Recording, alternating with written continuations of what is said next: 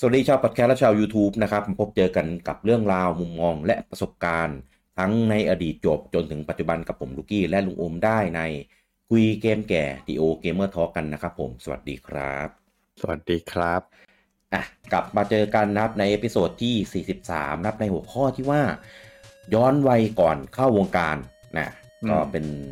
อ่าภาคที่ 3 แล้วนะครับผมซึ่ง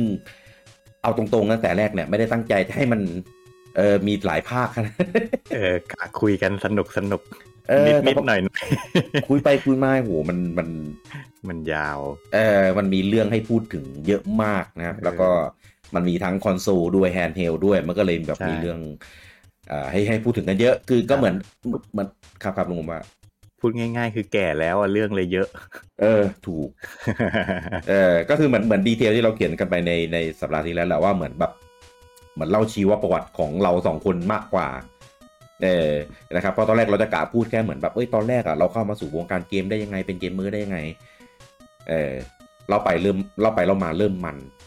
อืม เออนะครับก็เลยเอามันทุกเครื่องซะเลย ครับ เออ ก็ นะครับ ไปไล่ดูคอมเมนต์ในใน อ่า YouTube มา ในยูทูบ ก็ ในทวิตเตอร์ ใช่ก็มีคนก็มีคนมาเม้นต์นะว่าแบบเออไอเรื่องที่เราคุยกันเนี่ย มันก็แบบใกล้เคียงกับกับประสบการณ์ของเขาอ่ะมันก็ทำให้คนฟังเรารีมายไปถึงช่วงเวลาตอนเด็กๆ ได้ ว่าเออใช้ชีวิตเล่นเกมกันยังไงนะ เออดีดีอ่ะคือคือพอเห็นว่าคนแบบเอ้ยมีประสบการณ์คล้ายๆกันกับเราคือแบบเออว่ะเราแม่งก็ก็ไม่ได้พิสดารไปอยู่คนเดียวอะไรเงี้ยนะ ถ้าเกิดเราไปเจออะไรแปล เออก ทุกคนก็ฝ่าฟันอะไรความยากลำบากในการเล่นเกมวัยเด็กมาเหมือนกัน ๆเออแต่แต่ไม่มีใครเล่นเอ่ออีมูเกมบอยส์วานโดยไม่เคยจับเครื่องจริงมั้ง เฮ้ย ต้องมีบ้างแหละ เออไม่ไม่รู้ เออเออเอออ่ะก็คืออย่างของเราตอนเขาวที่แล้วเนี่ยของก็จะเน้นในส่วนของ p พ2อ่าแล้วก็สำเนิมเกมบอย a d v a n c e ของผมกับของลุงโอมอะไรอย่างนี้ ครับ อ่านะครับ ก็เลยก็เลยรอบนี้ก็จะเป็นเอ่อจะให้ฟังของผมบ้าง อืม อ่าเอ่อของผมเนี่ยตอนที่เป็นอ่าเหมือนเหมือนเรื่องเพย์หนึ่งอะพูดไปแล้ว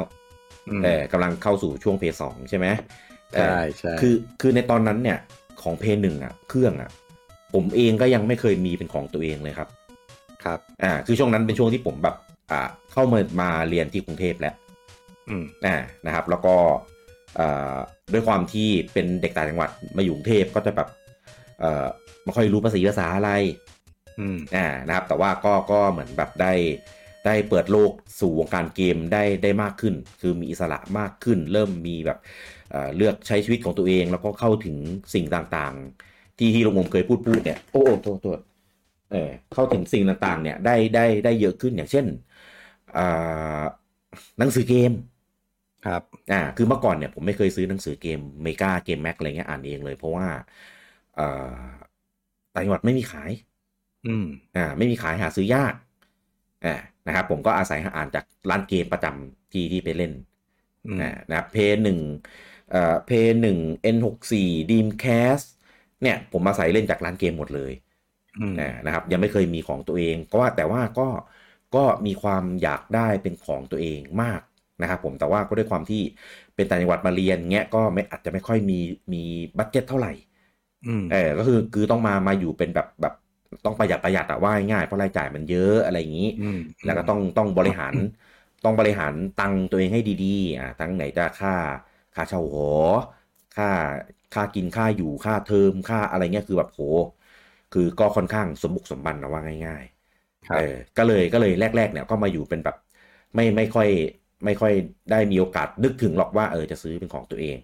เอออย่าพูดอย่าพูดถึงเพย์สองเลยเพย์หนึ่งก็ก็ลำบากชีวิตแล้ว อืม เออในตอนนั้นนะครับ แล้วก็ร้านเกมร้านร้านร้านเช่าเกมอ่ะก็ไม่ค่อยมี อืม ในตอนนั้นอ่ะหายากมาก เออพยายามแบบคุยกับเพื่อนที่ที่มหาลัยอะไรเงี้ยเพื่อนก็ไม่ค่อยแบบ ไม่ค่อยมีกลุ่มคนที่เล่นเกม ครับ เออยิ่งยิ่งแบบเฟงฟางเลยตอนนั้นคือ แบบโห เหมือนเหมือนแบบขาดหายเรื่องเรื่องเนี้ยไปเลยอ่ะเออเพราะว่าก่อนก็ยังมีแบบแก๊งเพื่อนที่แบบไปร้านเกมด้วยกันอะไรอย่างนี้ อืม เออ ก็เลยแบบไม่ค่อยมีคนได้คุยด้วย ไม่ค่อยได้มีอะไรเท่าไหร่ อ่ะ ก็อาศัยอ่านเอาจากซื้อจากเมกาจากเกมแม็กอะไรเงี้ยมา มา มาอ่านกัน เออ อืม ก็ซื้อไปก็ไม่เคยมีใครยืมอ่านมีอะไรอย่างงี้นะ เพราะว่า เออไม่ไม่มีใครที่เป็นแบบเกมเมอร์อะไรอย่างงี้ เออ ก็ซื้ออ่านคนเดียว เก็บไว้คนเดียวอะไรอย่างงี้ จนกระทั่งเหมือนแบบอ่าพอเริ่มเริ่มซัมเมอร์อ่าซัมเมอร์อะไรเงี้ยก็ก็อ่าเริ่มไปหารายได้เสริม อืม อ่าไปหารายได้เสริมมีไปทำอ่าเขาเรียกอะไรพวกซัมเมอร์แคมป์แบบเอาเด็กประถมเด็กกำลังเด็กอนุบาลไปเข้าช่วงซัมเมอร์อะไรเงี้ยเออ อ่า เราก็ไปเป็นพี่เลี้ยงอะไรเงี้ยอ่ะก็ได้รายได้มาเริ่มได้ตังค์มาเออก็เริ่มมีโอกาสได้อ่าซื้อเพย์หนึ่งเป็นของตัวเอง ม อ่าได้ซื้อเพย์หนึ่งเป็นของตัวเอง แล้วก็อ่าบังเอิญไปรู้จักกับร้านเกม ไม่เชิงรู้จักหรอกไปไปไปคุยคุยกับเขามากกว่าร้านเกมที่ฟอร์จูน อืม อ่านะครับก็เหลือแบบแบบเหมือนเขาก็มีของมีอะไรอย่างนี้อ่าแล้วก็อ่าเลยได้ไปซื้อไปอะไรเงี้ยแล้วเขาก็แนะนำว่าเออร้านช็อกโกงช็อกเกมมันมีอยู่ตรงไหนบ้างเนี่ยก็เลยมีโอกาสได้ไป ซึ่งร้านช็อกเกมตอนนั้นอ่ะ อ่าเพย์สองมันมาแล้ว อืม แต่ร้านเช่าเกมอะครับ มีแต่คนเล่นวินนิ่ง เออ เล่นวินนิ่งกันทั้งร้านเลยแล้วเขาไปคือบรรยากาศคือแบบ ไม่ไม่เหมือนร้านเกมที่เราเคยเข้าอะคือปกติก็จะแบบมีเด็กมีอะไรเงี้ย เอ แบบ อ แบบเข้าไปนั่งเล่นกันใช่ไหม อืม อันนี้เข้าไปครับ มีแต่คนนั่งเล่นวินนิ่ง แล้วบรรยากาศในร้านจะแบบอึมครึม แบบนั่งดูดบุหรี่กัน เล่นวินนิ่งกัน เออ แล้วก็แบบดูแบบเถื่อนๆ คือแบบเอาตรงๆนะ ถ้าเป็นเด็กเข้ามา อันเนี้ยแม่งแหล่งมั่วสุมของจริง มั่วสุมของจริง อันอันแบบที่แม่ผมกลัวเลย น่ากลัวมาก ผมเข้าไปคือแบบ เออเฮียแม่งอะไรยังไงวะเนี่ย ก็ก็เข้าไปแบบคักๆเขินๆ แล้วก็แบบ แบบ แต่ก็ไม่ได้อยากเล่นวินนิ่งไง มาคนเดียวด้วย ครับ เออ ก็ไปไปเปิด ไอ้นี่เล่น Devil May Cry อ่านะตอนนั้นคือแบบใหม่มากคือแบบโอ้โหเห็นโลโก้แคปคอมแล้วเป็นเลเลอ่าเลโก้ Devil May Cry เกมอะไรวะ ไม่รู้จักเลย เออนะครับเห็นแต่ในแบบเมกาในเกมแม็กอะไรเงี้ยผ่านๆเออพอลองเล่น พอลองเล่นดูคือแบบโหแม่งโคตรมันอะ ครับ เออแม่งโคตรมันแล้วภาพแม่งสวยมากนะแต่ในตอนนั้นน่ะ คือแบบสุดตีน แต่ว่า พอเราเล่นเดวิ l เมคายอะรอบข้างแม่งมองเราแบบแปลกๆเว้ย อืม เออบอก มองแบบเหมือนเหมือนมาเกะกะเครื่องเขาว่าเขาจะเล่นวินนิ่งอ่ะเออคือแบบเวลามาแล้วเครื่องเต็มแล้วมีอยู่เครื่องหนึ่งแม่งเล่นเดวิลเมคายอ่ะแม่งก็จะแบบเหมือนโดนกดโดนสายตากดดัน อืม แล้วแต่ละคนน่ากลัวมาก เออน่ากลัวมากคือแบบก็เลยแบบมามาแบบอยู่ครั้งสองครั้งแล้วก็แบบไม่กล้ามาแล้วกลัวโดนตีน อืม เออซึ่งซึ่งตอนนั้นน่ะมีเพย์หนึ่งของตัวเองแล้วเพียงแต่ว่า ก็เหมือนเหมือนมันเราเล่นจากร้านเกมมาจนอิ่มตัวแล้วไง ครับ พอมันมีของตัวเองอ่ะก็ไม่ได้มีเกมอะไรที่แบบอยากเล่นมากแล้วก็เล่นแค่พวกพวกแบบเกมที่เสียเวลาเยอะๆอย่างเช่นอ่า Harvest Moon อืม อ่า Harvest Moon เกมแบบที่มันเปลืองเวลาอะไรเงี้ยฟนองไฟนอลอะไรเงี้ยก็ซื้อแผ่นมานะ แต่ว่าก็แบบ อืม เหมือนเราเคยเล่นแล้วไงก็แบบมาเปิดเปิดเปิดแล้วก็เบื่อเบื่อๆไปเคียง คือคือเราเหมือนแบบเราไปได้เห็นภาพกราฟิกของ p พ2แล้ว เออ ก็เลยอยากอยากได้ไป p พ2มากกว่า แต่ว่าตอนนั้นแพงมาก แพงมากแล้วก็การการเล่นเนี่ยยังต้องใช้แผ่นล่ออยู่ด้วย เออ ยังยังไม่ค่อยสมบูรณ์นะครับก็ผมก็ใช้วิธีแบบไปมหาลัย เออระหว่างวันไหนแบบอ่าเรียนเรียนเสร็จหมดคลาสอะไรเงี้ยของวันน่ะ เออ ก็จะแวะฟอร์จูน อืม อ่านะครับเพื่อเข้าร้านเกมนี้เสมอไปดูเกมไปอัปเดตเครื่องอัปเดตอะไรเงี้ย คือ คือแทบจะเป็นเด็กเกาะตู้อยู่แล้วอะเออเพียงแต่ว่าเป็นแบบเด็กมหาลัยนั่นเอง เออนะครับ แล้วก็จู่ๆนะครับ ผมก็ไปได้รู้จักกับอ่าอิมูเลเตอร์เออมันมีเป็น อืม เหมือนร้านแบบโซนคอมพิวเตอร์อะไรเงี้ยก็มีร้านคอมร้านอะไรอย่างนี้ แล้วก็มีร้านคอมที่ขายเป็นอ่าฟอปปี้ดิส อ่า แล้วก็มีเขียนชื่อเกมอยู่ อ่า มี Dragon Quest หนึ่ง มี อืม Final Fantasy สี่ภาษาไทย อืม เออ ผมว่าอะไรวะ ผมก็ถามเขาเลยเออ พี่เขาบอกว่า เออ เนี่ย เอาไปเสียบกับคอม แล้วก็กดกดกดแล้วมันก็จะเล่นได้เลย อืม แต่ว่าตอนด้วยความตอนนั้นเนี่ย ไม่มีคอม อ่า อ่า ไม่มีคอมเป็นของตัวเองนะครับ แต่ว่าฟอร์จูนมันจะมีลานอยู่แบบถ้าผมจำไม่ผิดชั้นสี่นะ มันจะมีลานแล้วมันมีโซนที่ให้เขาเหมือนแบบให้ทุกคนเนี่ยไปลองใช้เล่นคอมพิวเตอร์ได้ฟรี เออ อ่า แบบจำกัดชั่วโมงเหมือนไปลงทะเบียนแล้วก็แบบเอาไปเล่นได้เงี้ยเป็นนักศึกษาก็ได้แบบสองชั่วโมงลิงก์มั่งถ้ายืนบัตรบัตรนักศึกษา อืม เออ ก็ไปใช้อันนั้นน่าจะมีอินเทอร์เน็ตให้เล่นด้วย อืม อ่านะครับแต่ว่าผมไม่ได้ไปใช้เล่นอินเทอร์เน็ตนะครับ ผมจะเอาไอ้ฟอปปี้ดิสเนี่ยไปเสียบ แล้วก็ยืนเล่นเกม เล่นอีมู เออ ยืนเล่นอีมู เล่นไฟนอลสี่แบบภาษาไทย เล่นดักกันเควสหนึ่งหนึ่งแบ ครับ บ ของฟาร์มิคอมอ่ะ แบบภาษาไทย เออ ก็แบบ เออ แปลกมากคือแบบ คือคือใช้คีย์บอร์ดเล่นอะไรอย่างเงี้ยแล้วก็ปุ่มก็ก็มีแบบเหมือนฟิกปุ่มเอาไว้ว่า ปุ่มไหนกดอะไรเงี้ยเออก็ลองลองเล่นดูเออเออก็แปลกแปลกดีเว้ยเออ แล้วก็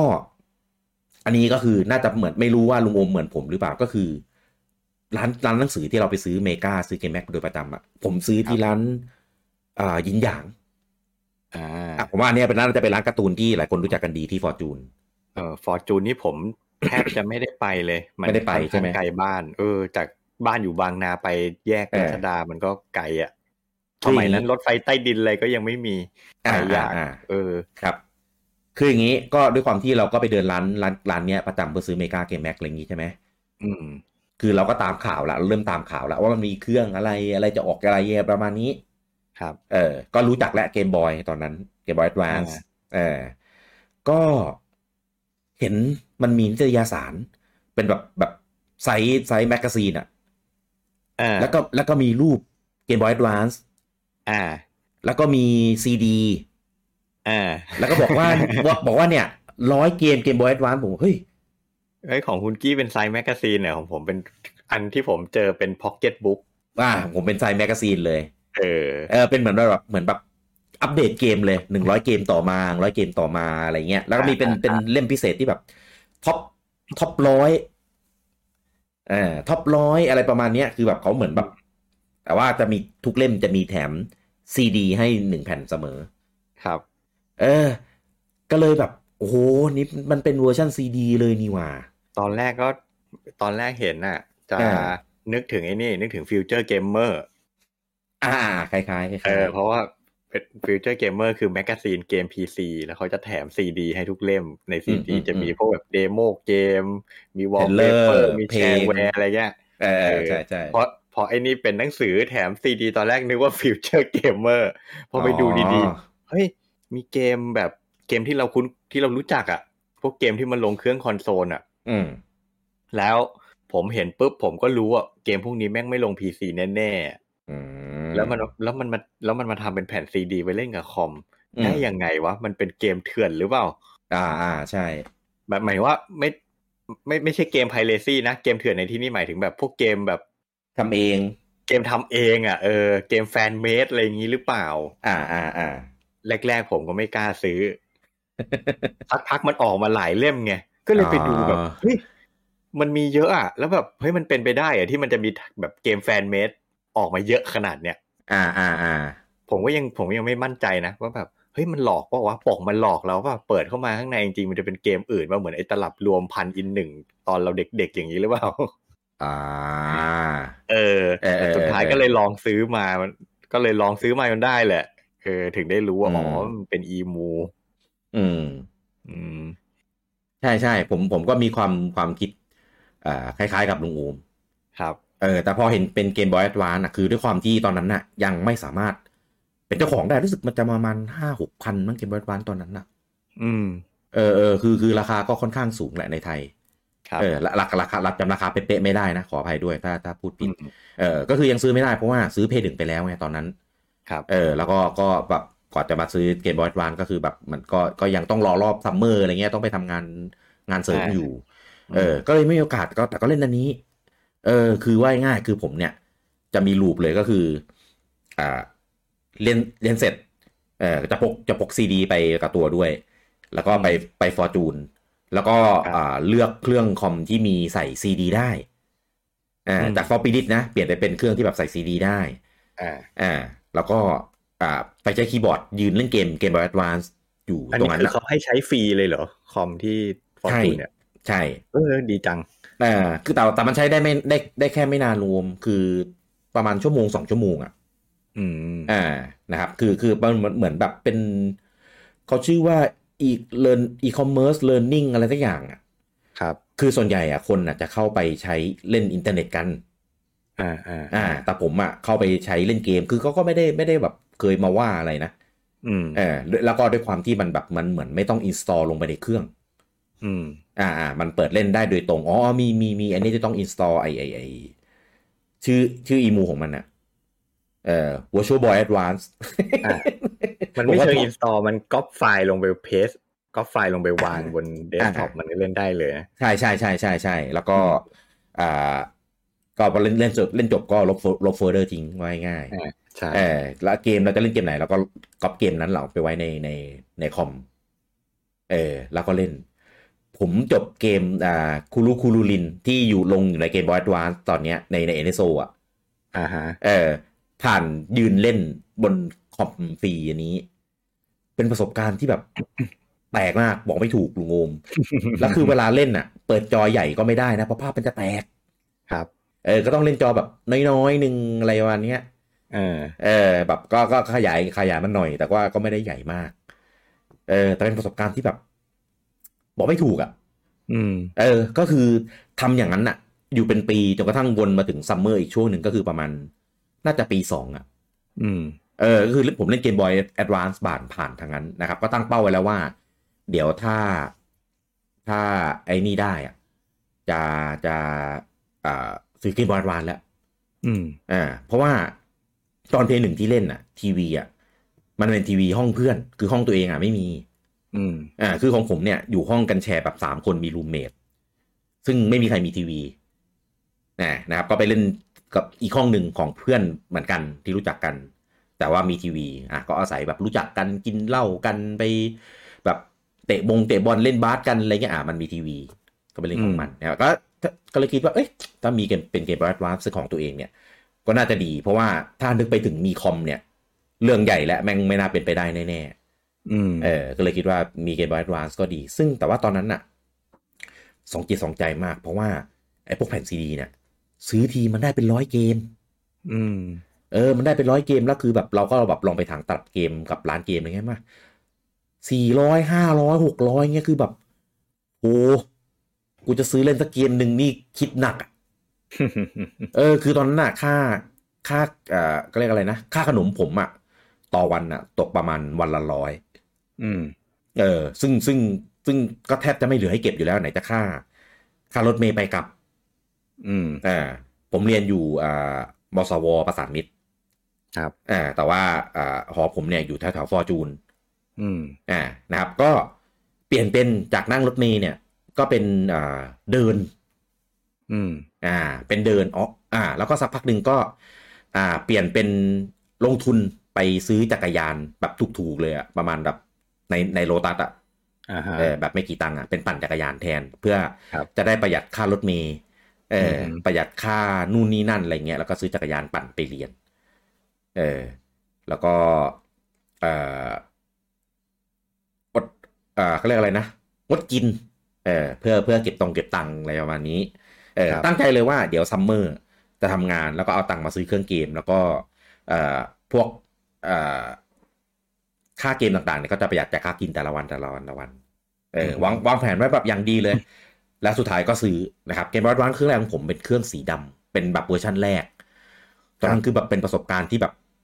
แม่งแฮปปี้มากลุงโอม อืมมีสีดำด้วยเหรอ มีครับ มีสีดำ เหรอ คือสีแรกที่ออกมามันจะเป็นสีม่วงม่วง สีม่วงใช่ ๆอ่าใช่ แต่ว่าที่ผมซื้อเป็นสีดำ อืม เออนะครับแล้วก็ซื้อมาพร้อมอีตัวเป็นเป็นเหมือนกรอบประกบทำให้ปุ่มมันเป็นแบบอนาล็อกด้วย ครับ ซึ่งห่วยแตกมากใช้วันเดียวแม่งหักคือแบบแม่งโคตร โคตรกากเลยอะ เออ เออคือคือไอ้ปุ่ม A B ข้างๆอ่ะมันมันมันยังกดได้ปกติ แต่อีอีอนาล็อกนี่กากมาก เออ เออก็ก็ไม่รู้ว่าจะใช้อนาล็อกเหมือนทำไมเหมือนกันนะ ตอนนั้นอ่ะ ม ทำให้ประกอบแล้วแม่งพกยากด้วย ก็เลยเออมาใช้แบบแบบบ้านๆอะไรอย่างนี้ แต่ว่าลืมไปคิดถึงว่า ต้องมีซื้อฐานด้วย อืม เออแม่งเลยลำบากชีวิตมากคือแบบโหต้องซื้อฐานแม่งเปลืองฐานมากฐานชาร์จก็โคตรแพงเลยตอนนั้น อืม เออ ก็เลยเหมือนแบบ ก็มีมีความซัฟเฟอร์อยู่ในใจหน่อยหน่อยหนึง เออ นะครับ แล้วพอดีพอดีช่วงนั้นอ่ะ มัน มันเป็นช่วงที่มันกำลังจะออกเกมบอยแอดวานซ์ SP อ่า อ่า ใช่ ก็เลยเหมือนแบบ เอาวะ อดทนอีกหน่อยนึง เดี๋ยวพอเอาปิดเทอมอีกอีกเทอมนึง อ่า ค่อยค่อยมาซื้ออันนี้นะ อืม นะครับ คือกำหนดออกมันจะประมาณช่วงช่วงแบบ อ่า ที่ที่ซัมเมอร์พอดีอะไรเงี้ยผมจำถ้าผมจำไม่ผิดนะ ผมซื้อแบบเดเดวันเลยตอนนั้น อ๋อ ลืมเล่า ช่วงปีสองเป็นช่วงที่ผม อ่า ได้ไปทำงานกับของเมกาด้วย อืม ไปไปทำงานเป็นเหมือนแบบเป็นเป็นรายได้เสริมอะนะครับ อ่า ก็ติดต่อไปอะไรเงี้ยแบบเอ้ยผมแบบ อยากจะมาแบบเป็นหนึ่งในทีมงาน อยากจะแบบเขียนบทความทำบทสรุป เขียนรีวิวเงี้ยต้องทำยังไงบ้าง อืม เออเขาก็บอกเออลองลองไปไปไอ้นี่มา ไปไปทำบทสรุปทำบทความอะไรเงี้ยของตัวเองมามานำเสนอเออนะครับ ตอนนั้นผมจำได้เลยบทความแรกที่ผมเขียนก็คือ บทสรุปของเกม Harry Potter บนบนเกมบอย Advance อืม ซึ่งทั้งการทำทั้งการเล่น ผมเล่นผ่านตัวคอมที่ฟอร์จูน ฟอร์จูน เออ ก็คือง่ายๆ เล่น เออ แล้วก็อ่าสกแคปสกรีนช็อต อ่าฮะ เออแล้วก็อ่าเขียนบทสรุปจากคอมที่ฟอร์จูน อืม อ่าคือมีเวลาแค่วันละสองสองชั่วโมงอะแต่ว่ามันมีบางวันที่แบบคนไม่เยอะอะไรอย่างงี้ใช่ไหมก็แบบเอออา ยืน ฮะ ยืนยืนยืนแช่ได้บ้างหน่อยอะไรเงี้ย อืม เออ คือดูความ พยายาม เออ ซึ่งซึ่งก็ แล้ว เขียน ยืน นะ เล่นด้วยนะ ใช่ยืนเล่นด้วยเขียนด้วยแล้วคือเป็นบทความที่แบบ คือคือเป็นบทความแรกในชีวิตเลยมั้งที่ที่ อืม ทำผ่านแบบคอมพิวเตอร์อ่ะเขียนอะไรเงี้ย ครับ เออแล้วก็เป็นเกมแรกด้วยที่เขียนบทสรุปคือแบบ คือส่งไปคือตอนแรกก็ส่งไป อ่า ส่งไฟล์ส่งอะไรไปอะไรอย่างนี้อ่าผ่าน อ่าฮะ ผ่านตัว floppy disk อ่ะ disk นี้จะเป็นอ่าเป็นบทความอ่าเขียนผ่าน word อะไรอย่างนี้ อันนี้จะเป็นแบบรูปที่แคปแคปมาเนี่ยอ่าก็มีหลาย ๆ แผ่นหน่อย ก็ส่งไปคือแบบนานมากลุงโอมกว่าจะแบบได้ลง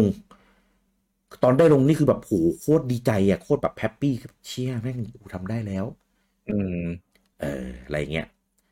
แล้วก็ เออจริงๆเป็นเป็นเป็นเบรกทรูหนึ่งที่ผมไม่เคยทำได้เลยนะ เขียน อ่า เขียนบทสรุปเนี่ย อืม เออ เหนื่อย คือ มาก แบบ พอเล่นเวลาเล่นแล้วจะแบบโฟกัสอยู่แต่กับเกมอ่ะ อ่า จะไม่ไม่สามารถ แบบ เอ้ยเล่นเล่นแล้วก็สลับไปจดได้อะไรเงี้ย ลืม ลืมประจำว่าแบบเฮ้ยควรจะต้องสลับไปจดอะไรเงี้ยผมไม่เคยทำทำบทสรุปเกมได้เลย ก็ เออ ก็ทำให้ประสบการณ์การเล่นเกมของเรามันมันเป็นอีกแบบหนึ่งไปอะลุงอูมก็ อ่าฮะ ก็ก็ไม่อะไม่สนุกเท่าเล่นเฉย ใช่ผมว่าอย่างนั้นแหละ ๆอืม ไม่สนุกเท่าเล่นเฉยๆแต่ว่าก็ก็ก็เอ่อก็ได้ประสบการณ์ไปอีกแบบที่ที่ ครับ ที่ที่ที่ที่อ่าไม่เคยคิดว่าว่าจะได้ เอออ ม ก็คือว่าง่ายๆก็คือมีมีรายได้จากสองสามทางแหละตอนนั้น อ่า มีแบบจากบทสรุปไปซึ่ง ซึ่งได้ไม่เยอะ แล้วก็ได้ลงแค่ไม่กี่อัน ครับ เออ นะครับ ก็อ่าจนสุดท้ายเนี่ยก็ทำอย่างเงี้ยไปเรื่อยๆ จนจนกระทั่งได้เกมบอย d ์ a n c e เซทีเอออ ตอนนั้นน่ะในเมกาแล้วก็แบบแก๊งคนที่แบบเขาเขียนบทความลงในในเมกาเหมือนกันเนี่ย ไม่ไม่ค่อยมีใครซื้อ อืม เออทุกคนแบบจะว้าวมากว่าเอ้ยขอดูหน่อยขอดูหน่อยอย่างเงี้ยตอนนั้นรู้สึกพาวมากเราแม่งโอ้โหซื้อเครื่องแบบเดวันป่ะเออมีมีแต่คนแบบอยากเห็นของจริงอะไรเงี้ย อืม ซึ่งซึ่งมันมันดีกับชีวิตมากหนึ่งคือ ไม่ต้องซื้อถ่านแล้วสองคืออจอมีไฟคือสะดวกมาก เออคือเกมบอยเกมบอยตั้งแต่ไหนแต่ไรอ่ะมันไม่เคยมีไฟในจอเลยยกเว้นอีเกมบอยไลท์ อ่า เออพอเป็นเกมบอย d ์ a n c e ที่มีไฟด้วย เป็นมีแบตเตอรี่ด้วย พับฝาได้ด้วยอะไรเงี้ยคือแบบแม่งพกพาสะดวกทุกอย่างแฮปปี้มาก อือฮึ เออแล้วก็เอ่อตอนนั้นเนี่ยเมกาเนี่ย นอกจากมีหนังสือเกมอะเปิดเว็บบอร์ดเป็นของตัวเองด้วย อืม อ่าก็เลยเหมือนแบบได้ได้ได้เปิดโลก มีมีสังคมคอมมูนิตี้คนเล่นเกม มีเพื่อนคุยเอ่ออะไรเงี้ยก็ได้รู้จักกับคนหลายคนรู้จักกับเอ่อแบบพวกทีมงานของ g c o n ทีมงานของอ่าดีวดีเกมออนไลน์ DGO อะไรเงี้ย อ่าฮะ เออเออก็เลยเหมือนแบบเริ่มเริ่มรู้จักคนในวงการแบบมีเพื่อนมีอะไรอย่างนี้ เออนะครับ ก็รู้สึกว่าเออช่วงนั้นน่ะเป็นเป็นช่วงที่แบบ เออสนุกดีแต่ว่าสุดท้ายแล้วนะครับ ผมก็ยังไม่มีเพย์สองเป็นของตัวเองอยู่ดี อืม เออจนกระทั่งแม่งแบบ แบบเกือบหมดเย็นแล้วอะเออผมก็เล่นเป็นสายสายเครื่องพกพาเออไม่มีทีวีก็เลยเป็นสายพกพาเลย แล้วก็ได้ได้กลายเป็นอ่าเจ้าของอ่าสกู๊ปมันจะมีสกู๊ปประจำประจำเล่มเออของของแต่ละเล่มอยู่ทุกสัปดาห์ก็คือเป็น Handheld Society ก็คือจะเป็นแบบลงข่าวลงอะไรอย่างเงี้ยที่เกี่ยวกับเรื่องของเครื่องพกพาทั้งหมดเลย เออนะครับ ซึ่งทุกทุกอย่างนะครับ ผมทำจากร้านร้านเน็ตล้วน ที่ฟอร์จูนมั่ง แล้วก็ช่วงนั้นนะมันเริ่มมีเน็ตคาเฟ่ อ่า อ่านะครับ ก็เริ่มไปนั่งนั่งเล่นที่แบบเน็ตคาเฟ่ได้อะไรประมาณนี้ อืม แล้วก็อ่าอันนี้ผู้ชื่อได้นะครับ พี่โจอี้ของเมกาเนี่ยเขาก็เหมือนแบบเอ้ยมึงเล่นเครื่องพกพาอยู่แล้วเอานี้ไปสิ มันคือซูเปอร์การ์ดครับ ครับ มันคือซูเปอร์การ์ดของ Game Boy Advance ซึ่งแป้งไอไอตัวตลับเนี่ยไม่เท่าไหร่ แต่ไอตัวเครื่องที่ไว้อัดเกมลงลงซูเปอร์การ์ดเนี่ยแม่งใหญ่มาก อืม อันหนึ่งอันหนึ่งปะปะใหญ่ใหญ่กว่าเกมบอยคันเลอร์อีกอะเออ คือคือใหญ่มากแล้วสายเนี่ย ต่อเข้อพอร์ตพาราเลล อืม เออเป็นพอร์ตของปรินเตอร์สมัยก่อนที่มันเป็นแผงแบบใหญ่ๆอะ่ะ อืม เออที่เป็นเป็นเป็นทรงสี่เหลี่ยมค้างหมู แล้วเป็นแบบมีพินประมาณแบบหลาย ๆ พินอะ ครับ น่าจะสิบสามพินมั้ง อืม เออ ก็แบบ แม่งทำไงดีวะ ร้านจะให้กูเสียบไหมวะ เออ ปรากฏว่าเจ้าของร้านแม่งโคตรใจดีเลยเว้ย เอ้ยวันนี้มาทำให้ไหน คือนี่มันเครื่องอะไรเลยเหมือนแบบเขาก็รู้สนใจว่าที่เราทำมันคืออะไรเว้ย า เออ คนส่วนใหญ่ที่ไปร้านร้านร้านเกมร้านดิคาเฟ่ในตอนนั้นน่ะ คือไปเล่นเล่นเกมออนไลน์ ครับ เออ แต่ผมว่าไม่ ไปนั่งเปิดบทเขียนบทสรุป เปิดอีมูเกมบอยด์วานเขียนบทสรุป เออ แล้วก็ไปหาทางเสียบอะไรพวกเนี้ย เออ อ่าฮะ พอร์ต พอร์ตพาราเรล ซึ่งซึ่งอัดเกมของเกมบอยด์วานลงไปได้ประมาณแบบสามถึงสี่เกมแล้วแต่ไซส์ อืมอืม เออ สมัยนั้นไม่ไอตัว SD card ความจุมันยังน้อยมาก ๆอยู่ ถ้าผมจำไม่ผิดมันแค่สามสิบสองเมกเองมั้ง เออ ยังเป็นหลักเมกะไบต์อ่ะ ใช่ คือแบบร้อยยี่แปดเมกสองร้อยห้าสิบหกเมกนี่คือแบบเป็นพันแล้วอ่ะ อ่า ใช่ เออ ก็คือว่าง่ายๆต้องเอาตลับไอซูเปอร์การ์ดเนี่ย เสียบไอตัวเครื่องเครื่องอัดเกม ครับ แล้วต่อเข้าพอร์ตพาราเรล อืม ลอมที่โหลดมาได้เนี่ย หรือลอมที่เรามีจากในซีดีเนี่ย จะต้องเอามาแปลงมาคอนเวิร์ตเพื่อให้เครื่องเนี้ยบันทึกใส่ตัวในตลับซูเปอร์การ์ดก่อน อ่าฮะ เออ แล้วค่อยเอาไปเล่น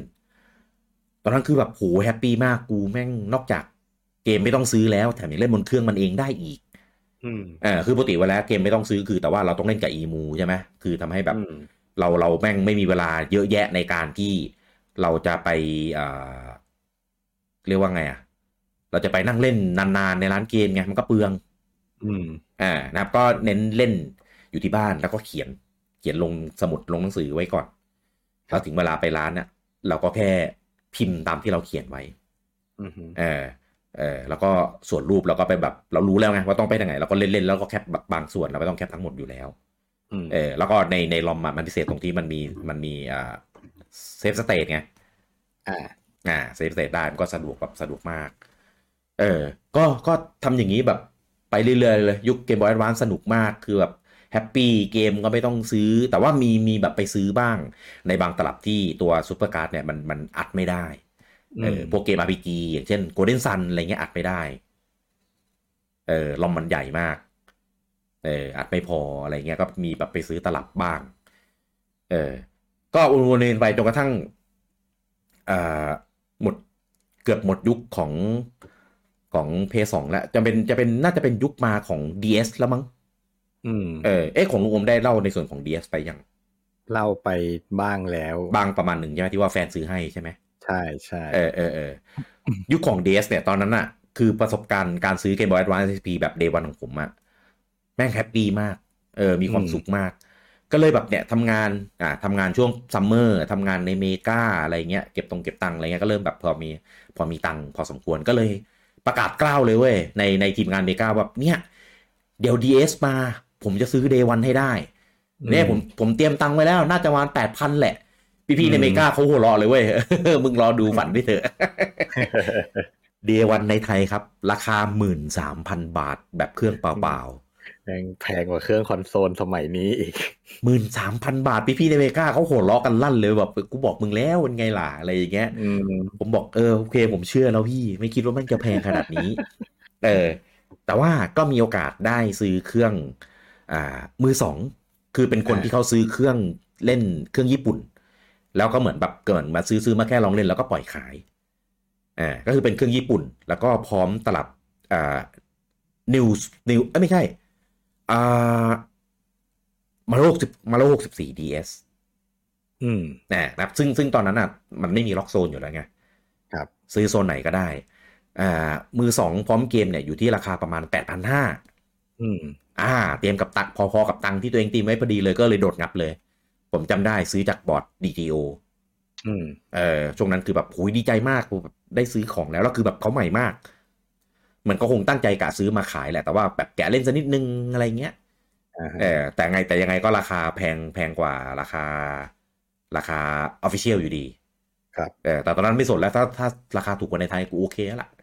อืม เออ ก็จะเริ่มแบบมีมีแก๊งเพื่อนอ่าที่ซื้อเดวันด้วยกันอะไรเงี้ยจากคนจากใน DGO แอดมินอะไรเงี้ยรู้ที่รู้จักกัน อืม ก็ไปรวมตัวกันเล่นเกมมัลติเพเยอร์ใน DS อะไรอย่างนี้ อืม อ่าคือตอนนั้นน่ะ DS เราจะเห่อะมากตรงที่ เวลาเล่นหลายคนน่ะ ไม่ต้องต่อสายลิงก์แล้ว อืม เออ สะดวกชีวิตดีกับชีวิต ไว้ มาก เลยได้ ใช่ไวเลสได้แล้ว เออนะครับก็ก็เนี่ยผมดำเนินลูปเนี้ยไปไปเรื่อยๆเลยครับ จนกระทั่งใกล้ยุคของอ่า DS Lite มันกำลังจะมา อืม อ่า มันจะมีซูเปอร์การ์ดเวอร์ชันใหม่มา อ่า ที่ไว้ใช้กับ DS ได้ ครับ อ่านะครับ ซึ่งก็เล่นได้ทั้งเกม DS แล้วก็เกมของ Game Boy Advance ตอนนั้นนะผมซื้อตลับแท้ของ DS ไปประมาณ 5-6 เกมได้มั้ง อืม เออ ก็คือมีมี Mario 64 DS ที่มาพร้อมกับเครื่อง มี Animal Crossing มีอ่า Wario Wear Touch อืม มี มีอะไรอีกวะจำไม่ได้แล้ว ขออภัย เออนะแต่ว่าแต่ว่าจะแต่ว่าจะประมาณนี้ เออนะครับ ก็เหมือนแบบได้ไปรู้จักกับอ่าทางทางไทยนิน ครับ เออเอ๊ะอันนี้ผมเคยเคยพูดไปแล้วปะคุณคุณเหมือนเหมือนเคยพูดเรื่องเรื่องไทยนินไปแล้ว พูดไปแล้วพูดไปแล้ว เออเออเออเออเออนั่นแหละอ๋อเรื่องของเลิฟนิน พูดไปใน ตอน เบิร์ดออฟเขาเริ่ม เบิร์ดเบิร์ดออฟเลิฟนินเออนั่นแหละก็ก็รู้จักจากไทยนินประมาณนั้นก็ไปอยู่ในคอมมูนิตี้ไทยนิน แล้วก็มีมีได้ไปแบบเหมือนเป็นรวมตัวกันเพื่อเปิดร้านเกม อ่า อ่าอ่าคือคือถ้าบางคนอาจจะรู้ว่าผมอะเคยแบบทำทำร้านเกมด้วยนะครับ ครับ แต่ว่าประวัติศาสตร์ของการทำร้านเกมกว่าจะมาเป็นไอเทมน่ะคือยาวนานมากแล้วก็ลมลุกคลุกคลานมากเออ อืม เรียกว่าร้านที่หนึ่งแล้วกัน เออ อ่าๆ ก็เลยก็เลยเหมือนแบบอ่ะเริ่มรู้แบบรู้จักร้านเกม เริ่มแบบใช้อ่าเรียกว่าไงนะแบบแปะดัดปรงดัดแปลงเครื่องอะไรประมาณเนี้ย อืม เออ ก็ก็เริ่มเริ่มค่อย ๆ เหมือนแบบเฟดเฟดจากจากเมกามาบ้าง เออ แล้วก็ก็มาแบบทางทางไทยนินทางร้านเกมอันเนี้ย แทน ครับ เออ ช่วงนั้นอะวีวีมันกำลังจะออกแหละ อืม เออเออเนี่ยผมผมก็จะเริ่มแบบไปวีด้วยเรื่อย ๆ เลยนะ เอออ อ่า ก็คือเอ่อวีกำลังจะออกแล้วก็เพย์สองตอนนั้นอ่ะเป็นช่วงแบบอิ่มตัวเลยก็ปีได้แบบสมบูรณ์เลย อืม เออ ก็เลยเอ่อ รู้สึกตอนนั้นผมจะน่าน่าจะเรียนจบแล้ว เรียนจบเรียนจบแล้วก็มีอ่าทำงานสองด้านก็คือผมมีไปทำงานประจำที่อเมริกาด้วย ครับ แล้วก็มีมีทำกับอ่ากับบริษัทของเพื่อนเป็นบริษัทที่ทำเป็นเหมือนแบบออแกไนเซอร์ อืม อ่าก็คือแบบรวมตัวกันกับเพื่อนเพื่อแบบอ่าเป็นเนี่ยไปไปไปทำทำอ่าพวกค่ายซัมเมอร์ทำสัมมนาทำอะไรประมาณเนี้ย อืม เออนะครับก็เริ่มเริ่มมีแบบมีรายดงรายได้บ้างอะไรอย่างนี้ เออ ก็มีซื้อเพย์สองเป็นของตัวเอง มีซื้อทีวี อ่า อืม เป็นของตัวเองแล้วอะไรเงี้ย เออ ก็ ก็แต่ว่าก็เกมเพย์สองกับผมก็แบบเล่นเล่นไม่เยอะ อืม เออ ในตอนหน้าเพราะว่ามาปลายๆแล้วเราก็แบบตามซื้อบ้างแค่บางเกมที่แบบ เรารู้ว่าเออ เรารู้จักแล้วอะว่าเป็นเป็นเกมที่ดีอย่างเช่นพวกตระกูลกอล์ฟวอร์ อืม ไฟนอลพวกไฟนอลสิบไฟนอลสิบสองเออแล้วก็นั่นแหละพวกนั้น เออตอนนั้นยังยังไม่มีโอกาสได้มีเป็นอ่าเกมคิวเป็นของตัวเอง อืม เออนะครับแต่ว่าก็เล็งๆเอาไว้อยู่ อืม นะครับจนกระทั่งไอเนี้ยมันออกเอ่อ Resident Evil 4 อ่า อ่านะครับตอนนั้นบอกเลย Exclusive บน GameCube เกมคิวอ่า เอ่อถ้าไปลงเครื่องอื่นก็ให้มาตัดหัวผมได้เลย ผมจะฮาฮาราคิรี เออนะครับ ก็ก็ซื้อมือสองอีกเหมือนกัน GameCube ครับ แน่นะครับเพื่อจะมาเล่นอ่าเมลสี่ตอนนั้นอ่ะตอนนั้นอ่ะแทบไม่ได้ตามเลยเขาบอกว่า ก็มีเขาบอกข้อมูลว่ามีมีเป็นเกมคิวที่พร้อมกับสวิชผมก็เลยเอ๊ะสวิชอะไรวะ ก็เลยไปคุยคุยอ๋อเป็นสวิชที่ไว้แบบเหมือนกดเพื่อสลับโซน คือเกมคิวอ่ะมันมันมันล็อกโซน อืม เออต่อให้คุณเล่นเป็นแท้ก็ตาม เออ มันก็จะมีติดตั้งมอดเป็นเหมือนชิปมอดไว้เป็นสวิตช์สลับ สลับโซน เวลาจะเล่นแผ่นข้ามโซน อ่า อ่า นะครับ ซึ่งซึ่งเวลาข้ามโซนแล้วอะตัวตลับเซฟอะไอไอตัวแผ่นเซฟอะก็ต้องต้องใช้แยกกันด้วย อ่า เออ ว่าง่ายๆถ้าคุณเล่นหลายโซนมากคุณก็ต้องมีอีอีตลับเซฟเนี่ยหลายอัน ใช่ ตามโซน อ่า เออ นะครับ ก็เขาก็มีมาให้สองอันอะไรเงี้ย พร้อมกับดึงจอย ซื้อสีดำจำได้ อืม ตอนนั้น เออ ก็มีเป็นเกมคิวของตัวเองแล้วก็ อ่า ได้มีไปซื้อ อ่า เซลดาวินเวเกอร์ อ่า เซลดาวินเวเกอร์มาเล่นอะไรเงี้ย โห ตอนนั้นคือแบบลุงโอม ผมว่าเพย์สองอะภาพสวยเลยนะ เออ ผมว่าเกมคิวภาพสวยกว่า สวยกว่าสเปคมันเหนือกว่า เออ สวยกว่าแล้วก็แบบลื่นกว่าตอนเล่น Resident Evil 4 นะ คือแบบ แม่งแม่งเหมือนแบบประสบการณ์ใหม่มากบียอนมาก อืม อืม เออ ตอนเล่นเซลดาก็แบบ คือตอนนั้นคือแบบสุดมาก ภาพแม่งแบบการ์ตูนแล้วสวยมากแล้วมันการเคลื่อนไหวอะไรเงี้ยมันละเอียดมาก อืม เออ